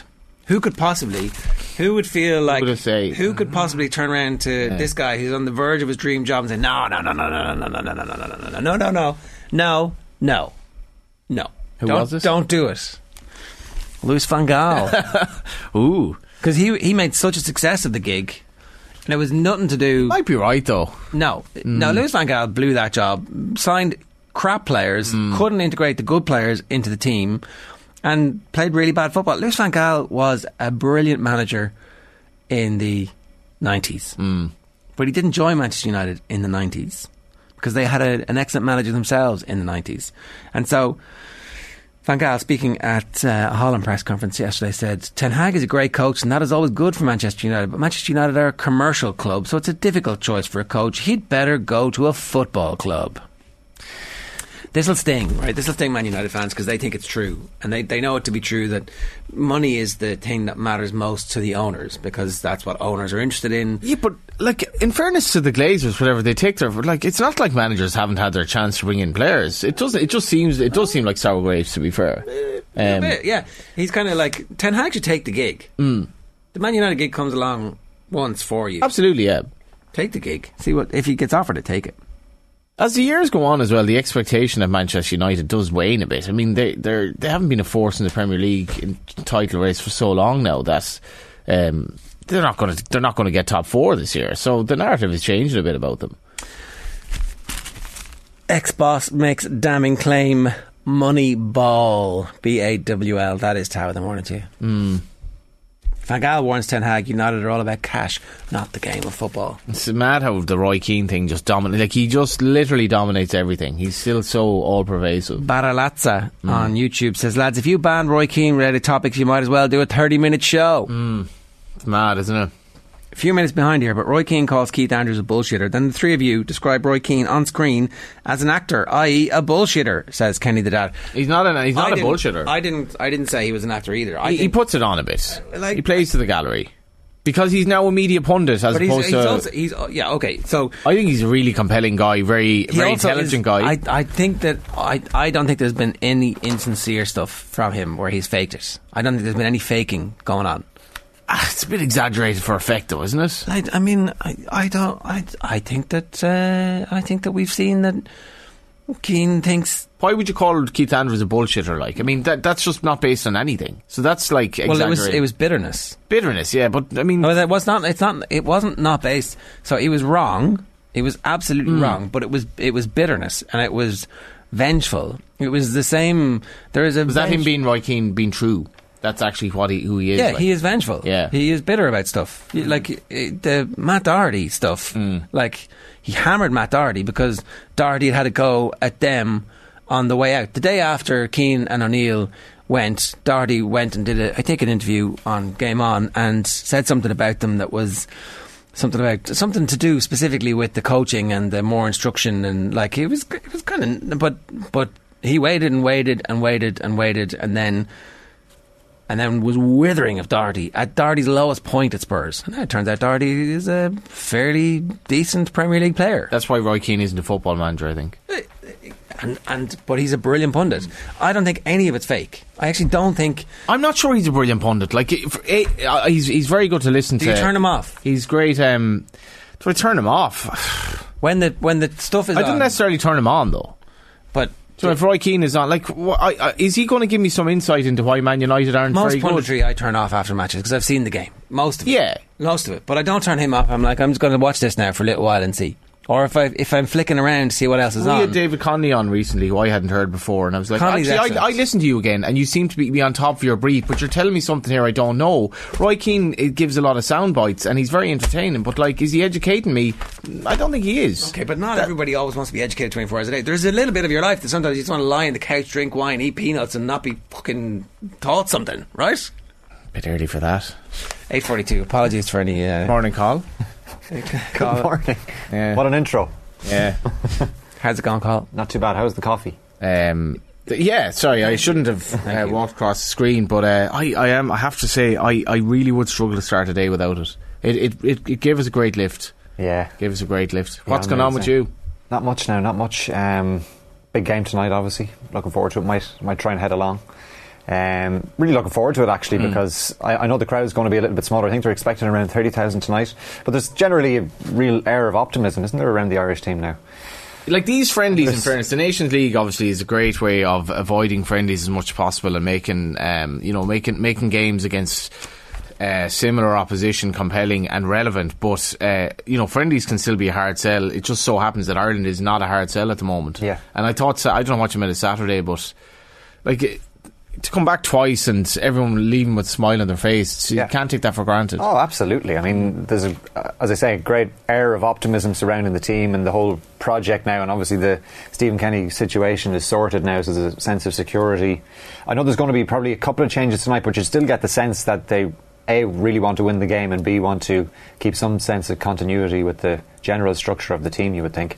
I, I was thinking this as well, just briefly. Like when McGoldrick retired, the, the stretch of goals, McGoldrick's goal goal scoring record for Ireland was was really really poor. Um, so we went through a spell of I don't know like how many games where our strikers barely scored at all, and we were relying on um, basically centre backs to get us goals. It's now become normal that like our forward players actually score goals, and like Robinson and Ogbene have scored have been incredibly prolific by Ireland standards. Yeah. and we've almost like not noticed that. Can Oh, actually, our strikers our strikers are scoring again. Yeah. What's going on? Uh, like Ogbene is trying an overhead kick. Imagine doing that under previous regimes. but like, yeah. I mean, I'm sure they would have tried it. There, there's a point there. Uh, James says, "Didn't Keane get a good tune out of the Ireland midfield at Euro 2016?" I do think there's a lot of revisionism that goes on Mhm. about O'Neill and Keane. They got a team out of the groups, out of the group at a, Uh, a major tournament. Like, do you know, we haven't done that very often in our Just, entire just, football just happened history. to play an Italian team who didn't care. Okay, okay, but they were in the group. They, they like you can't judge anything about that that time as No, being successful. sorry. It was awful. No, Everything about it we was got terrible. out of a group at a major Yeah. tournament. Yeah, we beat Italy, who were basically not off a yard by racing parents. well. We, we, we- and we celebrated beating a, a second string, not off a yard Italian team as if this was great. That's how low we stooped. And fair enough, we qualified, but like. We beat Italy in please. the major tournament. Yeah, whatever. Didn't care. Didn't care. Like Italy, Italy we lost to North Macedonia when they did care. We still Celebrate qualified that. for him in the group. Like, I mean, and what happened after that? Like. Uh, we, No. we went 1 0 up against France. And lost In France. Yeah, and lost. And then what happened after that? We completely derailed into. a Okay, we team. did, but we did, but like that's like saying we shouldn't. With the and they were on two and a half million together a year or something like that. Whatever. Like Stephen Kenny's on like what one fifth of that. Um, and and there were these. Oh, Trapattoni was on a bunch of yeah, money. get get these big names in and just qualify at, at Sorry, all costs. are you saying the midfield didn't play well in 2016 at the Euros? That that that trio of uh, McCarthy, uh, Hendrick, and Robbie Brady Eh, eh, didn't play well. No, together. no. In fairness, and they were- they were And probably so and they no- went no downhill credit- after that. No credit goes to anybody for that. They were, but there was no coaching. Like they were, these Well, players well, weren't how did they- coached. how did they- They were did they play decent well? players. Like they were actually decent players who should have functioned better. What happened to us after that? Why did we? Why did our midfielders run away from the ball for four years or whatever it was? No, well, they, said they weren't running away from the ball in the Euros. Mm. 846, give us your views. Uh, Carl, what else is going on? Well, busy afternoon and evening ahead for a number of Republic of Ireland teams. Obviously, the senior team playing against uh, Lithuania tonight. That game kicks off at 7:45 at the Aviva Stadium. The under 21 men's side have an important game as well as they look to reach the European Championships. They take on the Group F leaders Sweden this evening from five o'clock. That's an away fixture, and the group's other qualification contenders also meet tonight. Italy take on Bosnia and Herzegovina uh, this evening as well. The under 19s will look to finish elite qualifying for this summer's Euros on a high note, following defeats to England and Portugal. They face Armenia. That game is at St George's Park from half seven. And the men's under 17 side also in action as well. They complete their elite qualifying phase against Bulgaria and Portugal from three. The women's under 17 side play their final qualifying group game against Iceland. That game's in Tallaght from 12 noon. And a win there, coupled with the Slovakia victory over Finland, could see Ireland qualify for the finals in Bosnia and Herzegovina. But that group uh, is very, very tight. Elsewhere on the European front uh, this evening and on the international front, two more European places at the World Cup finals will be decided after a shocking Italy last Thursday. North Macedonia are in Porto for a meeting with Portugal, and in the evening's other game, Poland take on Sweden for a place uh, in next week's draw.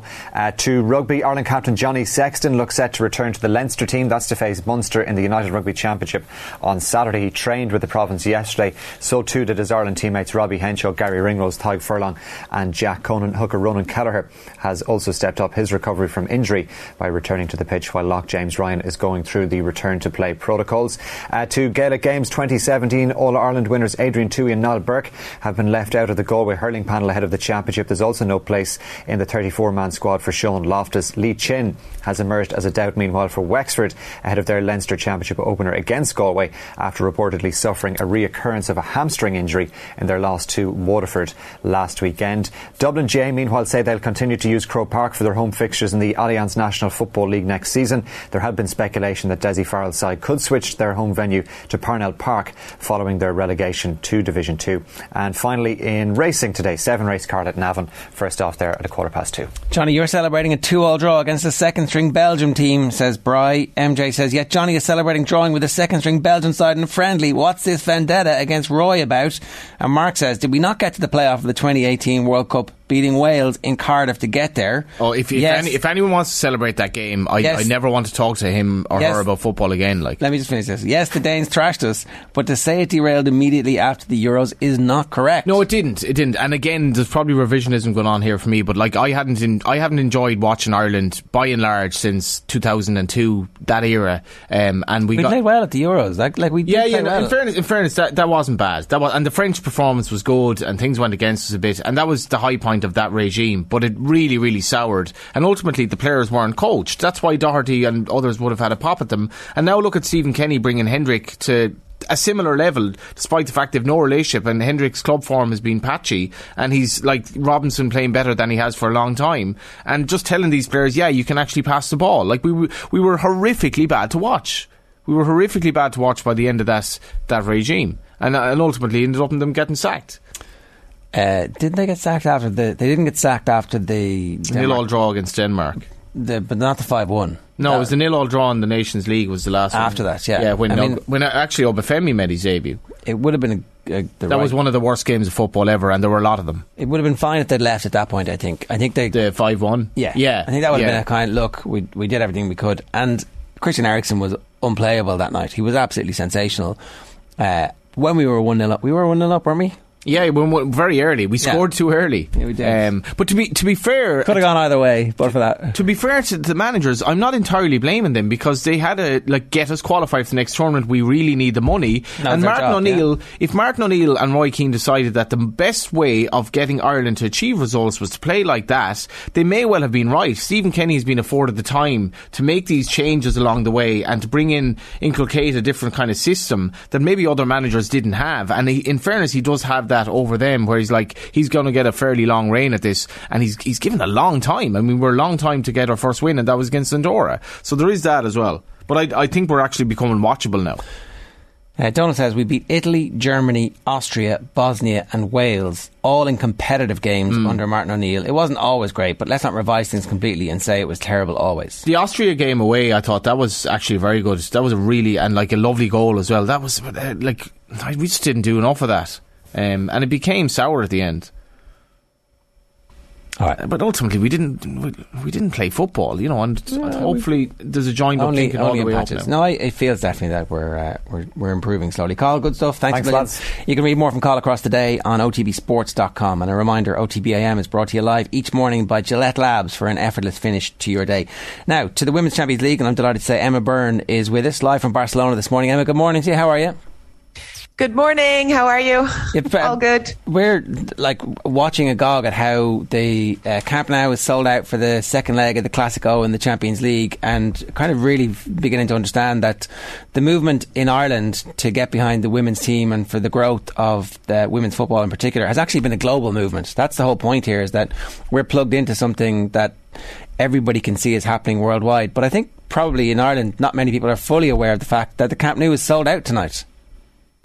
Yeah, yeah, it is, and you're right. Women's football is is it is a very global sport, and it is improving all around the world. But I have to say that here in, in Spain, well, in Barcelona in particular, not not the whole of Spain, that um, it- it's just become huge. It's a massive thing, and I think the the sellout is is a good example of that. It just proves. You know how much they're behind the women's team here at Barca, and and how much the club do f- for the women's team. Why do you think it? Uh, uh, uh, like so, obviously tonight is is the culmination in, in decisions that were made a while back. But can you talk to us a bit about that? Why did that happen? What what what's kind of been behind the surge in support for the team and also just the quality of football that they're playing? How did that happen? Um, well, it started a long time ago. They they have a um, ethos in the club that is, you know, it goes from the men's team all the way down to the the five six year olds, uh, and the women's team have been included in that and. Um, all of the the way they train, the way they they work, the way they live, eat, sleep, it, it's the same kind of uh, method, the same regime as the men's team. And, you know, watching them train on the pitch, it's very, very technical specific. And um, it's all about training with the ball, it's all about being comfortable on the ball. and all about it's the same with the men's the passing the short passing the the tiki taka the the counter pressing it's very important that for them that they win the ball back very quickly and they've been working on that a lot and you know I played against Barca in the Champions League a very long time ago and we absolutely hammered them. And it's just because they weren't able to compete physically. Um, but you could see they were very good players but when it came to Champions League football you have to be very very strong and very good defensively. And I know they've worked on that a lot throughout the years and they've become very, very good at it. Um, and yeah, and for them, it's just about winning the ball back higher up the pitch, with their, which they're very, very good at. And, um, and, and basically punishing teams when they can because like the men, sometimes they play too much, but now they're very, very direct and, and, and really good to watch. And with that, the, the fans have showed up in big numbers. Absolutely. I mean, Barca has a massive fan base anyway, and the men's club have, have integrated the women's into the club with their social media. They, they've done everything very professional in regards to, um, you know, advertising the women's game. They're all, they're in the museum. You know, you can wherever you can see men's football at Barca, you can see women's, and um, it's the same with every sport across Barca, by the way. It's not just women's football, it's handball, it's basketball. Um, but you can see it, it's more notable in the women's football because of uh, the fan base and because of the, the hordes of people that want to go and watch. That's kind of a big that's kind of a big thing for the game as well, isn't it, Emma? You see League of Ireland Twitter accounts as well where there's no differentiation anymore and now now Bohs team plays on Saturday. A lot of people go along to the game. You see a lot of the same people that go to Dalymount on Friday night. Sligo Rovers, their, their, team now starting off in the League of Ireland. Twitter account just treats everything as the same thing, and it's becoming like uh, almost a big family from which like both the men and the women can benefit.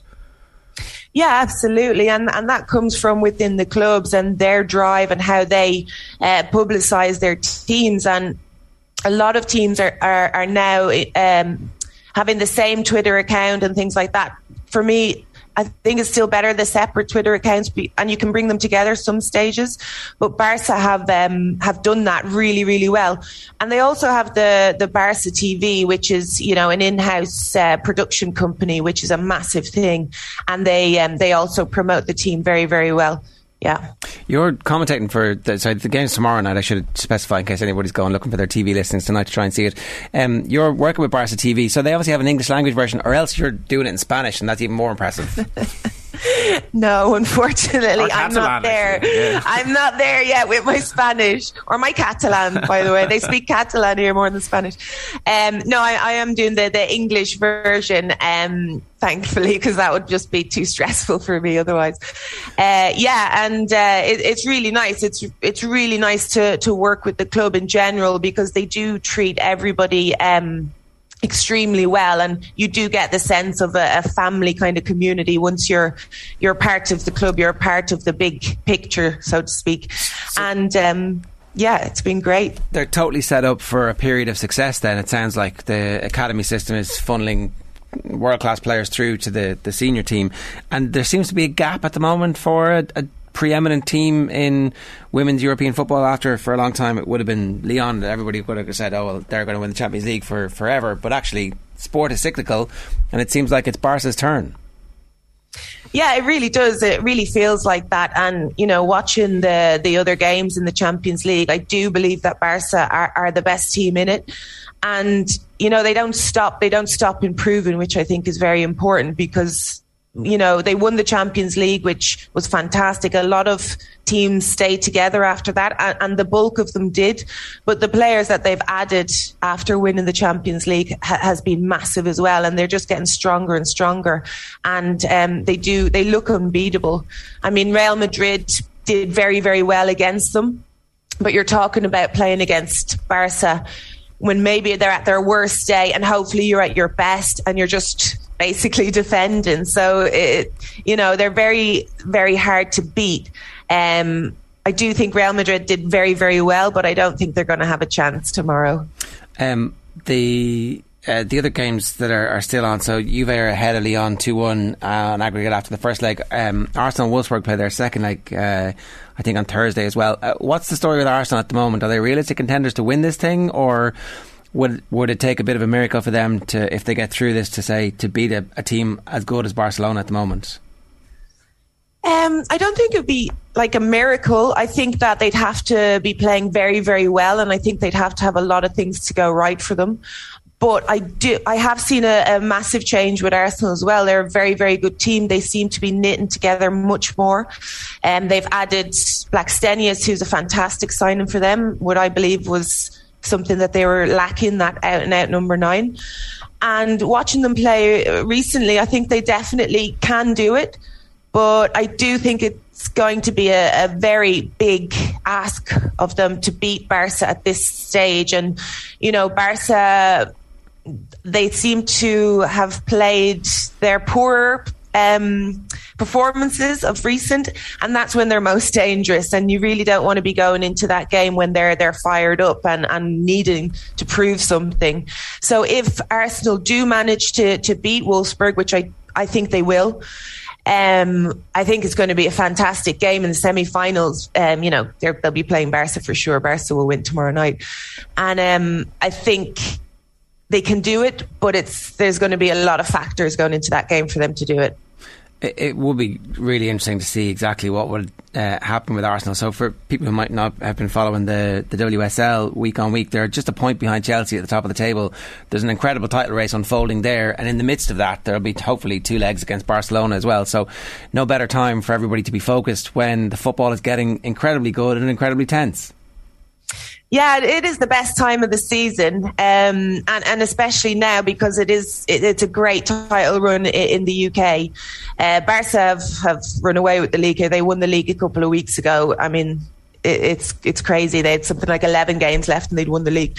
Um, but for for Arsenal, that could be another factor for them. The fact is they have to fight for the league um, in England and and that's a massive task for them as well, and for them to have to try to utilize players and to try and keep players fit for the for the semi-finals. Hopefully, they'll get there.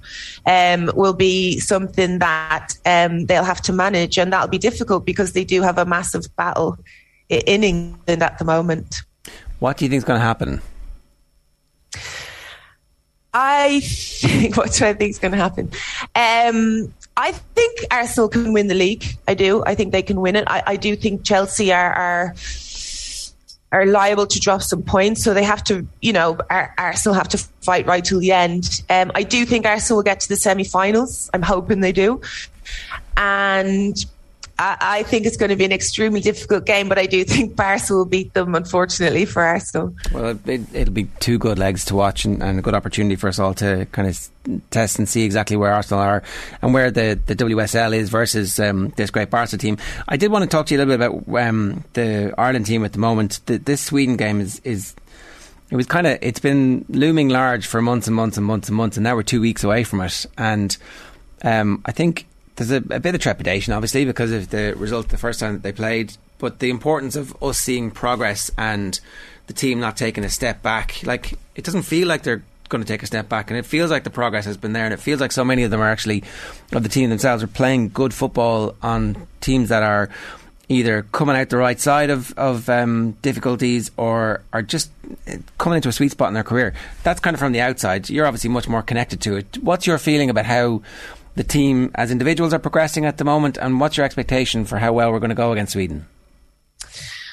Um, yeah, I mean, it, it's definitely it, it's looking good for. I'm optimistic about the Irish team. You can see an improvement. There was definitely a stage, a transitional stage, and it's difficult for a manager to come in and and to, to put her stamp on, on the team. And she said it, Vera said it herself. She doesn't have uh, a great amount of time with the team. It's not like club football that you get to work with them every day. So that's been difficult, but you can definitely see a change in it. I think they are playing more attacking football. I think it's a really good moment for certain players like Katie McCabe, um, like Denise O'Sullivan. Um, I think it's it's really nice to see a lot of them playing in the the Women's Super League in England. Um, and I, I, I, do think it's a really good time. I think Sweden are an, exceptional team and they're very much in form and they've players that are, are really, um, uh, you know, hitting the, the high levels at the moment. So I think it's going to be an extremely difficult game. Um, but in general, as far as qualification goes, I do think we can do it with a couple of slip ups there last year. But there's no reason why they can't get a result in Sweden. I think they're good enough. Uh, to get a point at least, and then it's about the rest of the games in the campaign and keeping everybody fit and and and yeah, just just pushing forward and getting uh, you know uh, three points in every game after this one. We haven't quite bottomed out about who is going to be our, our number one goalkeeper into the future. There's uh, you know a bit of competition there, uh, so it's Moloney, Walsh, and Brosnan in the race at the moment for the number one jersey.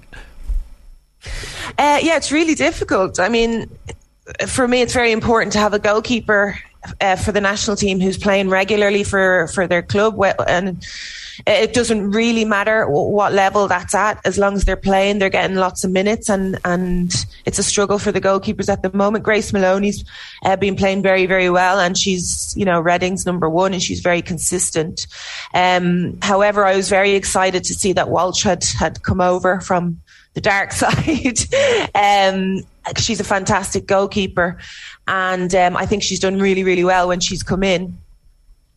So, so Vera Pauw does does have some decisions to make, um, but I again, it's just to reiterate, they have to be playing football. They have to be getting regular games.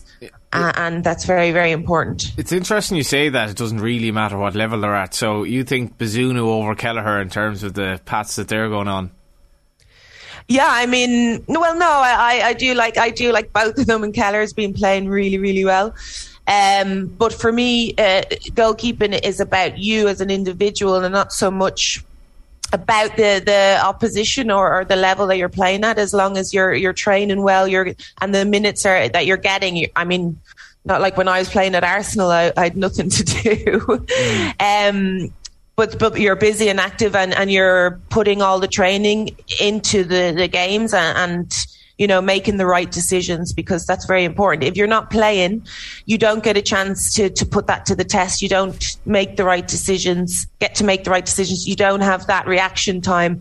And it doesn't matter how much you train because it's very, very important to be able to go and make those decisions uh, on the on the pitch. And the only way to do that is, is through ga- playing time. What about the respective time. quality of your coaching, though? Then, well, that's very important. That's that's without talking about playing or anything like that. Um, your goalkeeping coach is is your god, and you know it's really important. And and I can definitely speak to that because I've had goalkeeping coaches who weren't good enough and lots of problems with. And and it was one of the reasons why I stayed at Arsenal for so long is because I had a, an excellent goalkeeping coach that became everything to me and I depended on him a lot. So yeah, for me, it's the most important thing.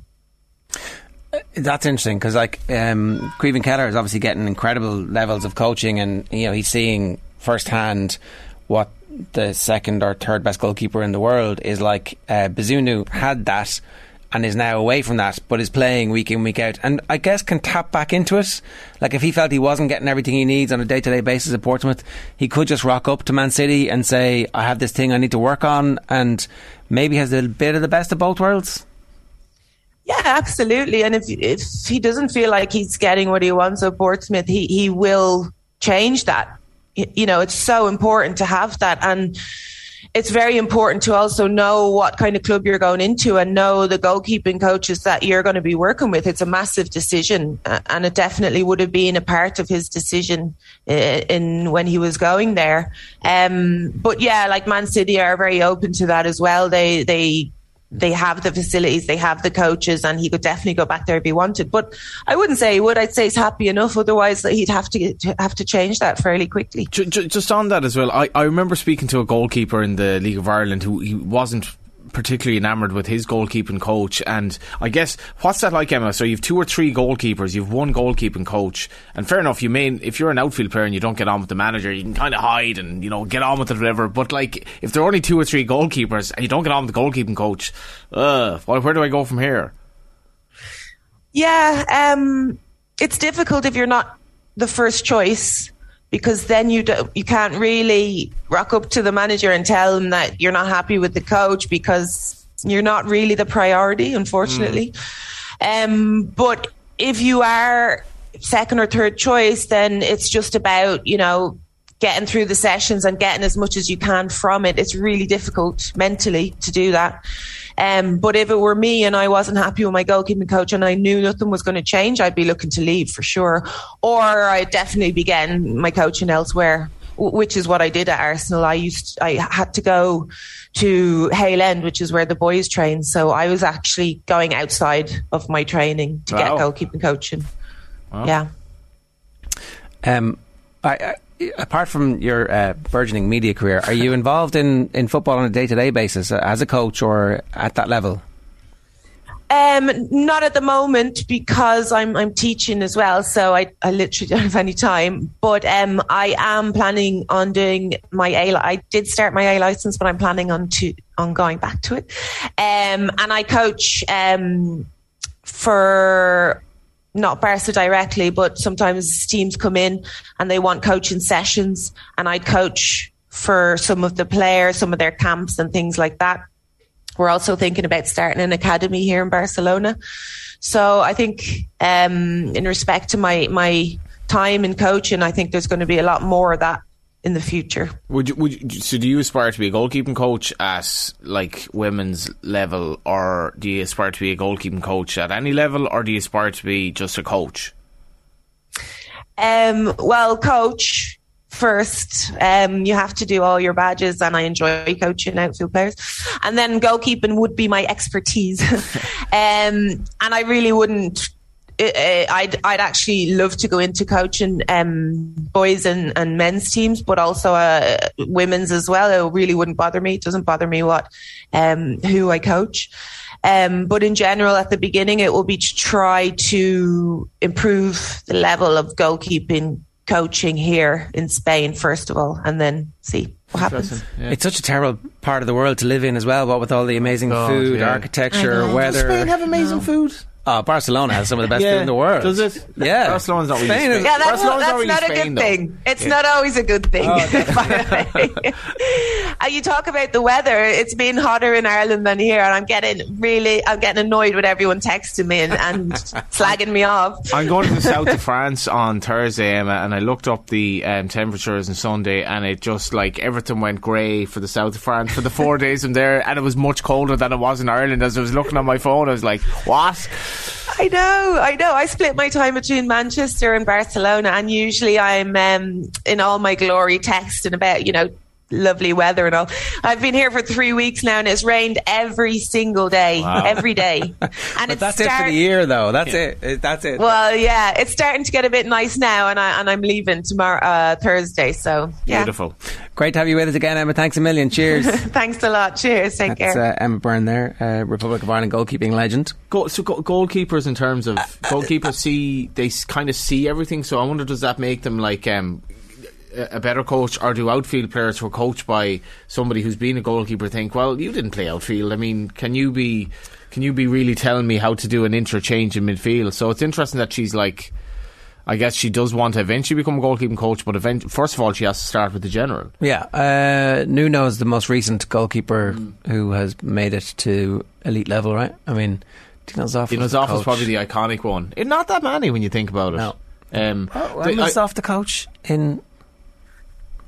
He was coach um, subsequently anyway, but Yeah. years would would we Dean Kiely on OTBAM last year. It was I thought it was really interesting. He's a clever guy. Yeah, and um, but did you know what struck me about him as well? He's just a good bloke, and I is. think I think the He thing with is. Kenny is that He likes to have good people around. yeah, and, and obviously that's a cliche now, but it's really, really important. And uh, I don't know, the, the, the, the goalkeeping coach interests me because, like, how how much can you tell someone every day in training about being a goalkeeper? As much as okay, we're playing a team A at the weekend, we we have to pass the ball out less from the back or whatever, but. How can you keep it fresh? And also, like as a goalkeeping coach, when you were a goalkeeper, you didn't pass the ball out from the back. You can, so you have to tell Caoimhin Kelleher No, you- how to do little one twos or, or make shape to, to get the ball, Yeah. and you have to learn and, and evolve yourself. So it is point. interesting. Well, didn't they've got Taffarel in as their coach at Liverpool? Mm. Um, Spain and food. What? Are you joking me? Like Sp- Spanish cuisine, amazing. such as Uh, well, their meats, their cheeses, Cured their meats. stews. Like Mm. um, Have you ever been to San Sebastian or the Basque? I mean, I'd love to go to the Basque. Okay, Country. well, more Yeah, it's not really Spain though. More Michelin star. Uh, it, it, geographically, when They it, would when, see themselves as Basques, though. Okay, grand. As with the Catalans. But when I themselves when I talk about Spanish cuisine, I talk about you get on a plane and you the, it's the Spanish uh, uh, passport people who are waving you through because you're from the EU. That those people anywhere any of those airports.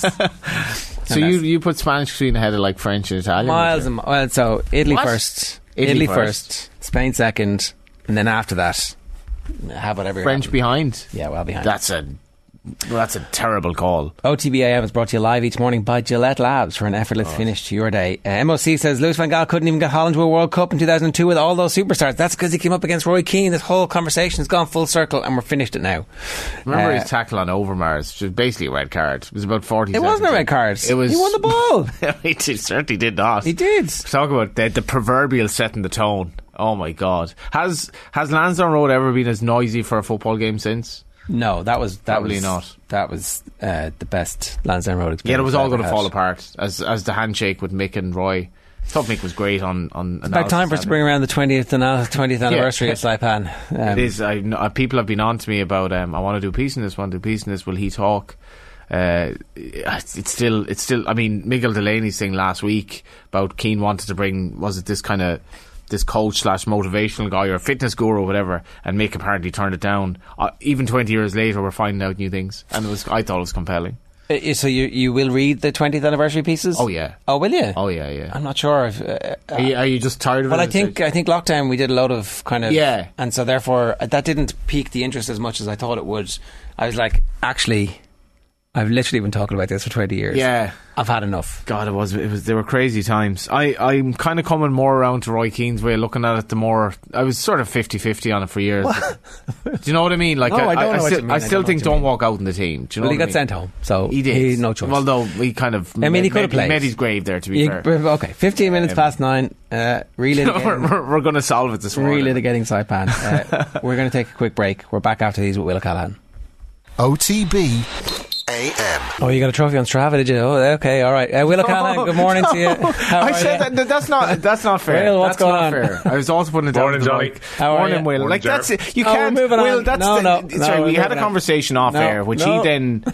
Um, how are you, Will? Yeah, you can follow I'm Johnny good, on go- Strava if you I ha- want. I have to say I little was- Come on. Johnny. What's the achievement? You There's no, got? there's no achievement, and I'm not talking to Ger anymore about bike-related issues. Um, by the way, global warming and all that, but cycling in that weather yesterday, 15 degrees in March. Um, Will, I was taken by your tweet at the weekend about a, a kind of an online GAA type service. Uh, got a lot of likes. Uh, LOI TV has obviously been extremely successful. You seem to get a lot of yes, this should happen. TV isn't good enough. Yeah, look, you get a few people who are going to say financially this could be difficult to implement, but I think it will be that tricky to do, really. I'm surprised the GAA haven't done so already. Like, the very basic model you're looking for here is the opportunity to be able to watch games on demand after they've already taken place. For an expansion of streaming for fixtures that aren't going to be shown on free to air, like, not for a moment would I suggest that TG4 or RTÉ shouldn't be showing games free to air. I think that's hmm. crucial for the GAA to actually get their message out there.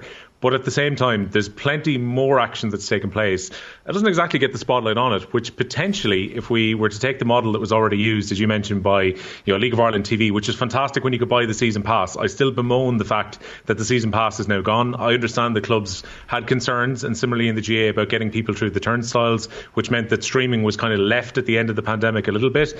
But I think for people who just have a more general interest in catching games, catching stories, being able to casually watch matches and maybe look back at them, a lot has been lost by the streaming services not being available right now. And I think with the GAA, they've got like an incredible potential archive there if they were to curate it properly. Mm. You could go back and watch classic matches. You could have a midweek magazine show. This is something that should be driven by the GAA themselves through YouTube and their website. And I genuinely believe that there would be a subscription base that would come in to offset the costs on it as well. I'm fairly sure they're looking into all that stuff, to be honest, and it's like one of those things that will be a byproduct. Uh, it, it's imminent. There's small difficulties I think they have to work out with the individual county boards because the county boards had been generating income from streaming, and there was a bit of pushback about. Um, those games not being on TV when they had the opportunity to put them on TV, they would put them behind a paywall because it was going to generate more money from them. So, once all that is worked out, you will start seeing, I suspect, um, a proper online service housed in uh, Croke Park and run by the, the GAA. I'm fairly sure that's coming. Let's get on to events on the pitch because the hurling pod is back this week. I just want to, this bit in particular, Davy Fitz in the paper today saying Austin Gleeson needs to wise up a little bit. Uh, the 2016 hurler of the year, he's going to miss, as it stands, Saturday's National League final against Cork. Obviously, they're going to appeal, but uh, James Skehill and Paul Murphy have little sympathy for him. It's not going to change Liam Cahill from picking Austin Gleeson, of course not. But like for for Liam Cahill there now, he's kind of looking, going, is like is this fella capable of doing it now in All Ireland semi final? And it's it's definitely something you could see. Um, you know, the cameras cut to to Cal on the sideline. You could see he was there going. He was just so annoyed with it. Like, and they were hammering Wexford at this stage. But he just, you could just see the reaction of him going, What was that for? No more than the rest of us. You know, everybody else was thinking the same thing. Like you said, completely needless in the situation. He could have, he could have said something to him. He could have told Simon Donohoe, look at the scoreboard. He could have told anything. The fact he bought it is just, I think it's just disappointing from, maybe from a Waterford point of view that, you know, there was nothing else on the line here now, and now he's not in the league final. It's ju- it's a very disappointing from from from Waterford angle. Is there any issue, lads, with the way that Donohoe went down? I mean, like the amount of force for anyone who's got a flick in that kind of region before, sometimes the flick is worse than a, a full on hit anyway. He hits the ground, but it seemed to give him some credit.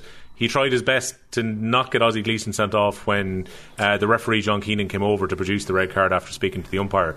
Some people have accused him of taking a dive or going down softly to get him sent off. I'll give it to you first, James. What did you make of the incident? Well, I'm just assessing the context. So the context is that Simon who is getting bet, uh, uh, you know, a, a, large amount of points at the moment and saying Ozzie Gleeson's up. Ozzie Gleeson does, does, the action, does the intent, and Simon Donohoe goes down. Fair enough, you can say he went down softly, but if you're a person and you're looking to blame Simon Donohoe first as opposed to blame Ozzie Gleeson, I have an issue with that. Like, that's not, like, granted, yeah, you can say it's a bit soft and he should have stood up and he probably didn't connect you know, perfectly and probably grazed off his thigh. So be it. Fair, fair enough. Can we say Simon Donohoe should have set up? Probably should have, yeah.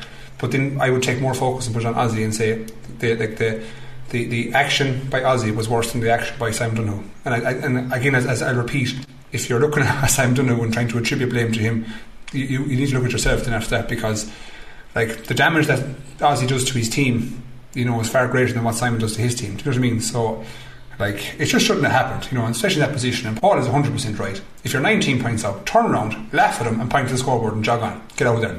You know, I move on then for, for seven days' time. Don't be getting involved in these needless, needless antics for, especially when there's so many cameras and eyes and everything on you. You just, you don't get away with it. Like, if you want to hit him a good jostle, fair enough. Like, you probably won't get a red card for that. But, Jesus, get, get, get your ass out of town and get ready for the next ball. Simple as that. Um, that that kind of region was the, the terminology that I took from that piece, um, which I thought was quite nicely put. Will, yeah, like just such such a moment of madness though as well, Johnny. Mm. When you think about it, Daft. like and it would raise questions about Austin Gleeson's mentality when it comes to big moments like that. Because like, mm. Simon Donohoe pushes him into the hoardings at Nowlan Park, and that's the genesis of the incident that takes place.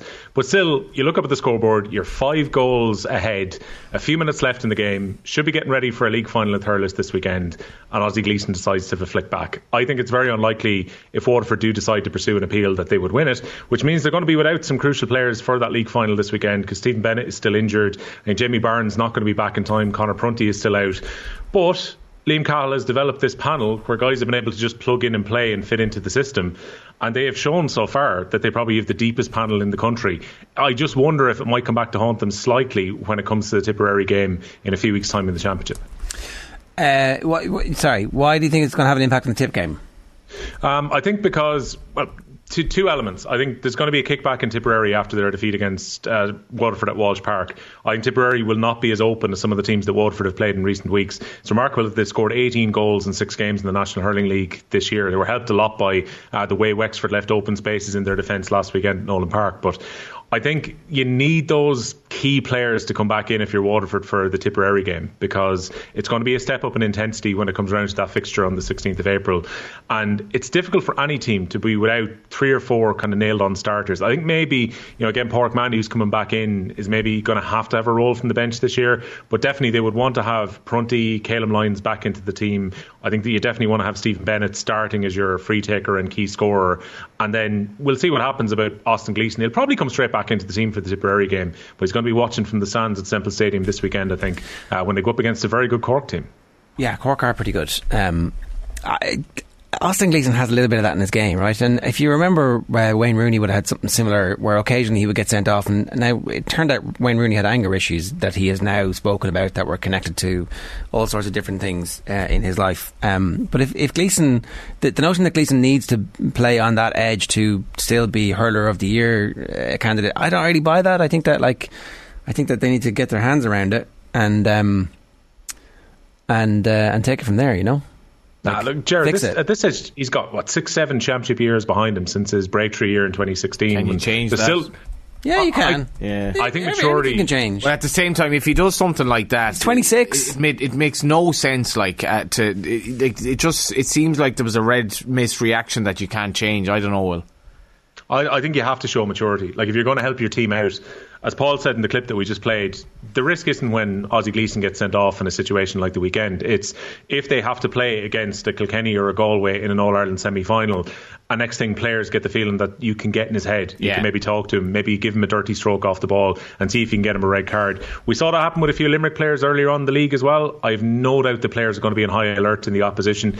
I don't condone any of that type of behaviour, but if you're going to try and use a bit of gamesmanship, you will know that you can possibly get into Austin Gleeson's head. And it's now up to Ozzie Gleeson to hurl the way he did in the first half against Wexford when he banged in two goals and was a creator for another goal as well. Yeah. That's the player he needs to be, not the guy who has to sit in the stands. There's every chance that he will sit there this week and be disgusted with himself and use that as motivation to become the hurler of the year again this year. Because it, like it's right there for him. The, the quality of the team that is around him Davy's in the papers today saying that he thinks they're the ones who are going to put it up to Limerick the most that they have a, a discernible pattern of play.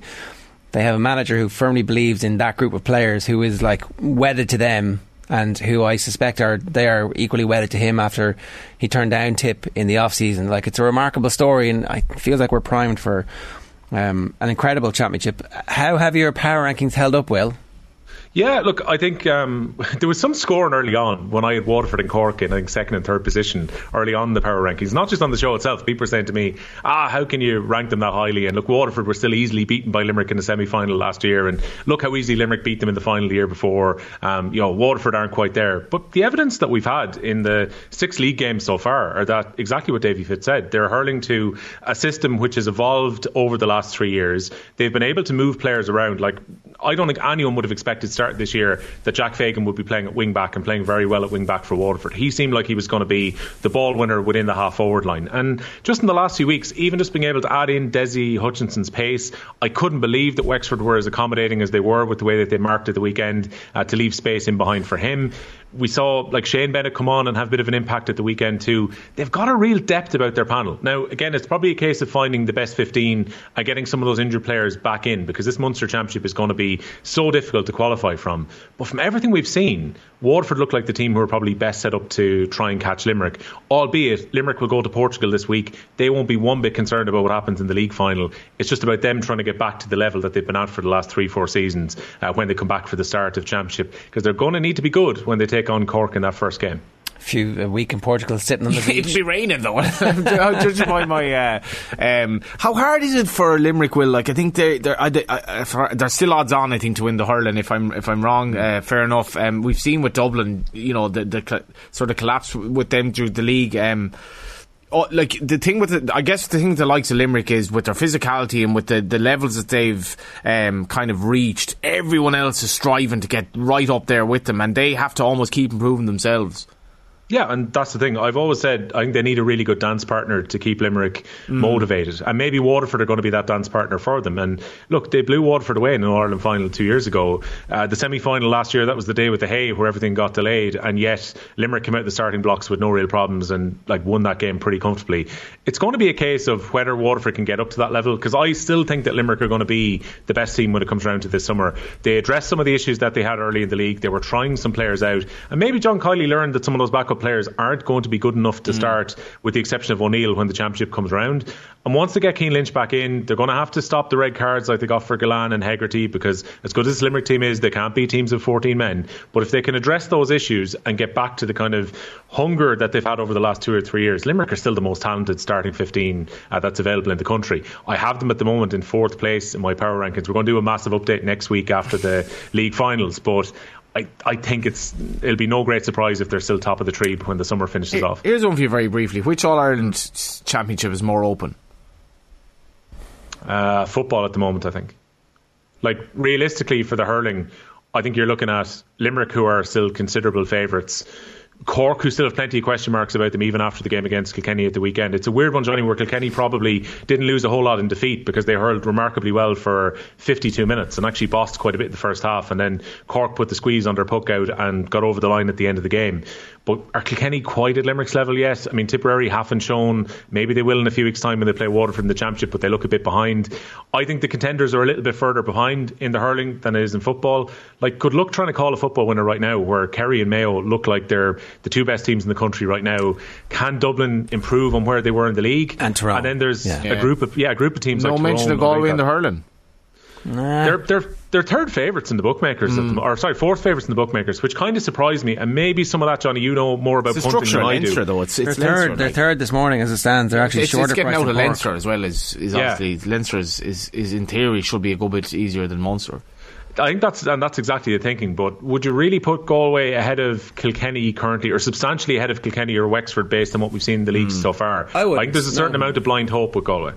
I, d- I wouldn't at, at the moment. I think that uh, it's it's early in the Shefflin era, and I suspect that it's going to take him a year or two to actually find out what that style is and what that pattern of play that he's trying to get the team into. Like you couldn't say well, like. you couldn't say you've you've seen a discernible. Shefflin imprint just yet on the team. That is like this is exactly how they're going to play. In the final 15 minutes of a game we know exactly what they're going to do whereas we do know exactly what Waterford are going to try and do. We know what Limerick will do because we've seen it from them. And we know what Cork are trying to do now as well. It, feels like this is the the two eras that we've seen from Kingston. This is the best that the team have been and the, the fact that they've taken the league seriously this year I think is actually a good thing for them because it meant that there was pressure on them early, and that pressure, I think, they've responded to it and they've grown through it, and that's why I'd be pretty happy if I was a Cork hurling fan at the moment about how things are going. Just a, a quick word about. Um, the general state of, of Leinster football. There's been big investments in the East Leinster project in uh, various underage um, initiatives. It hasn't quite just borne fruit at the moment. Oh, look, I, mean, to put this simply, it's the first time ever in the history of the National Football League that there won't be a Leinster team in Division One of the league, which tells its own story, really. Um, like at the moment, if the for the Tailteann Cup as things stand, you're looking at Louth, Meath, Dublin, and Kildare are the only teams in the province who aren't in the Tailteann Cup. The Tailteann Cup is going to be dominated by teams from Leinster, unless one of them gets to the uh, Leinster final. So they'll all get knocked out early, though, right? when you say dominated, probably. the, in like the sheer number of teams will be high, but uh, whether or not they're like playing in the final, we'll we'll wait and see. We'll wait and see where, we'll particularly wait and see where Down are at. Um, given that Down had a miserable league campaign and whether they can turn it around. Given that they were the you know team relegated alongside Offaly out of Division Two, in theory they should be one of the top seeds when it comes around to the Tailteann Cup. But maybe Cavan and Tipperary be licking their lips, lads, after going up. And like you saw Wicklow and Laois go from the third flight down to the fourth, and particularly for Laois, that's very disappointing when they contested the Leinster final not all that long ago, and then they've gone successive demotions from Division Two down to Division Four. So Louth they've gone in an opposite direction. Like they're the outlier when it comes to Leinster, and all credit has to be given, I think, to Mickey Harte. He's got Sam Mulroy, who's one of the best players in the country, who's been there kicking the scores for them. Would you say one of the best players in the country? Yeah. Uh, I think so. I think he has to be right up there, Johnny. Just the, the scoring that he's doing at the moment, the fact that he's done it now at Division Three. It was one thing at Division Four when he was knocking over scores for fun last year, but he's followed that up and shown it at a higher level. And like I have to give credit to Harte. Like that was not a fashionable job to Ah, go to, totally, be fair. totally. Ju- Just briefly though, like sorry, just like Leinster's in a great place in another way, where there's probably far more interest in the Leinster Championship this year and Leinster football in general. I know Kildare got relegated, Dublin. Forget about Dublin getting relegated because that's just kind of a it's a ruse. And then you you you actually have a reasonably compelling Leinster Championship for the first time in a long time. It would be an almighty championship if Dublin weren't in it, and I've felt that for the last few years. It's not that the quality of football will be incredibly amazing because these teams are not playing at the very top of the tree, but the, it's very competitive, and the local rivalries are still there. And like, look, because the Green proposal has gone through, we may as well embrace that the provinces are going to be here for at least three more years to come. No. and Not embracing it. You don't- No, All you're right. right. They will be here, but I'm not embracing it. The provincial, the provincial competitions are enjoy it. shite. Kildare- They are, but if Kildare beat Meath, will you not enjoy it? If Of course, uh, win against we beat Meath and Tiddlywinks, you'd love it. But you're like, ultimately, to what end? It would have been much better if we were beating Meath in a league-based system where next year we were going to play them away, and it would be like a raucous Navan and a raucous Newbridge, as opposed to. I mean, look, it looks like the Leinster semi-finals might not be in Croke Park, which is a progressive move from um, the Leinster Council. So anyway, look, we're out of time. We get sucked into a Plan B. we get sucked into Saipan. I blame everybody else. I'm taking no responsibility for any of that today.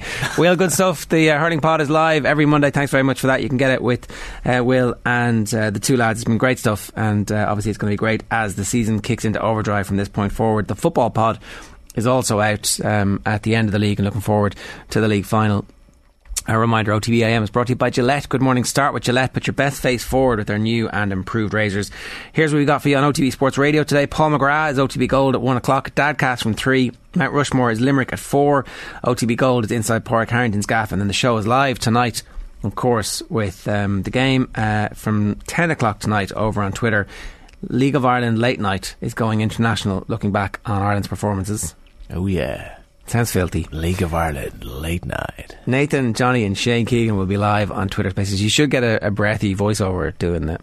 Yeah, just briefly, where did the word gaff come from? Is it a English slang or Irish? You know, it's a really Dublin thing. Uh, yeah, it's not a. Is why? it English? Gaff? It's not- well, no, I don't think so. Where did the word gaff come from? My gaff, your gaff. Yeah, where- did you what- not hear it before? Is that it was? It was. No, you I- came to Dublin a, a thick culture, and Yeah, people were and using words like gaff, and it was like, what are they saying? Yeah. Just they have different words for houses and everything. Well, I'd like to say, unlike, let's say, my, my colleague Dan McDonald, I think I've held on to my, my local accent. I'm still, people quintessentially still say, oh, he's from Galway. Whereas we had Dan, like we had Darren Clark on there last Friday. Darren Clark's from Ardee. Dan's Dan, from Ardee. Dan pointed out to me that uh, he was like a great mate of mine when we were younger. It's like, well, you wouldn't know you're from the same town, put it that way. Where did it go wrong for Dan? Shots I, fired. I still have my Galway accent, but I don't know where Gaff came from. I, mean, love, you don't, I love you don't have a Galway accent. You have a mid-Atlantic, like you have the Atlantic, wild Atlantic way Galway accent. Love the Wild Atlantic way. Americanized. I'll take that. Yeah. Ah, I wouldn't say that. Oh, totally. But in you, fairness, you could have stepped off the set of like one of those No. LA Valley shows. I hear the, the the hurling podcast. To hear the two boys having their accents, particularly James Gale, if ever there were a Galway accent, because the kids of tomorrow, Ger, will all sound American. Oh, they do, yeah. Check out Off the Ball on Twitter tonight from 10 o'clock. Uh, we're going to bring instant reaction from Ireland, Lithuania tomorrow. Owen Sheehan is in Belfast for us. I heard he's a very interesting project going on there. He's uh, going to be outside uh, Windsor Park tonight. We'll hear from former Ireland captain Keith Wood as well. Uh, didn't get into Berghain at the weekend, though, our own. I felt a kindred spirit with him like I've never felt before. So you're done. He'll be back. Thanks very much for your time with us, Johnny. All the best. OTB AM. With Gillette. Get into your flow with the new Gillette Labs Razor with exfoliating bar.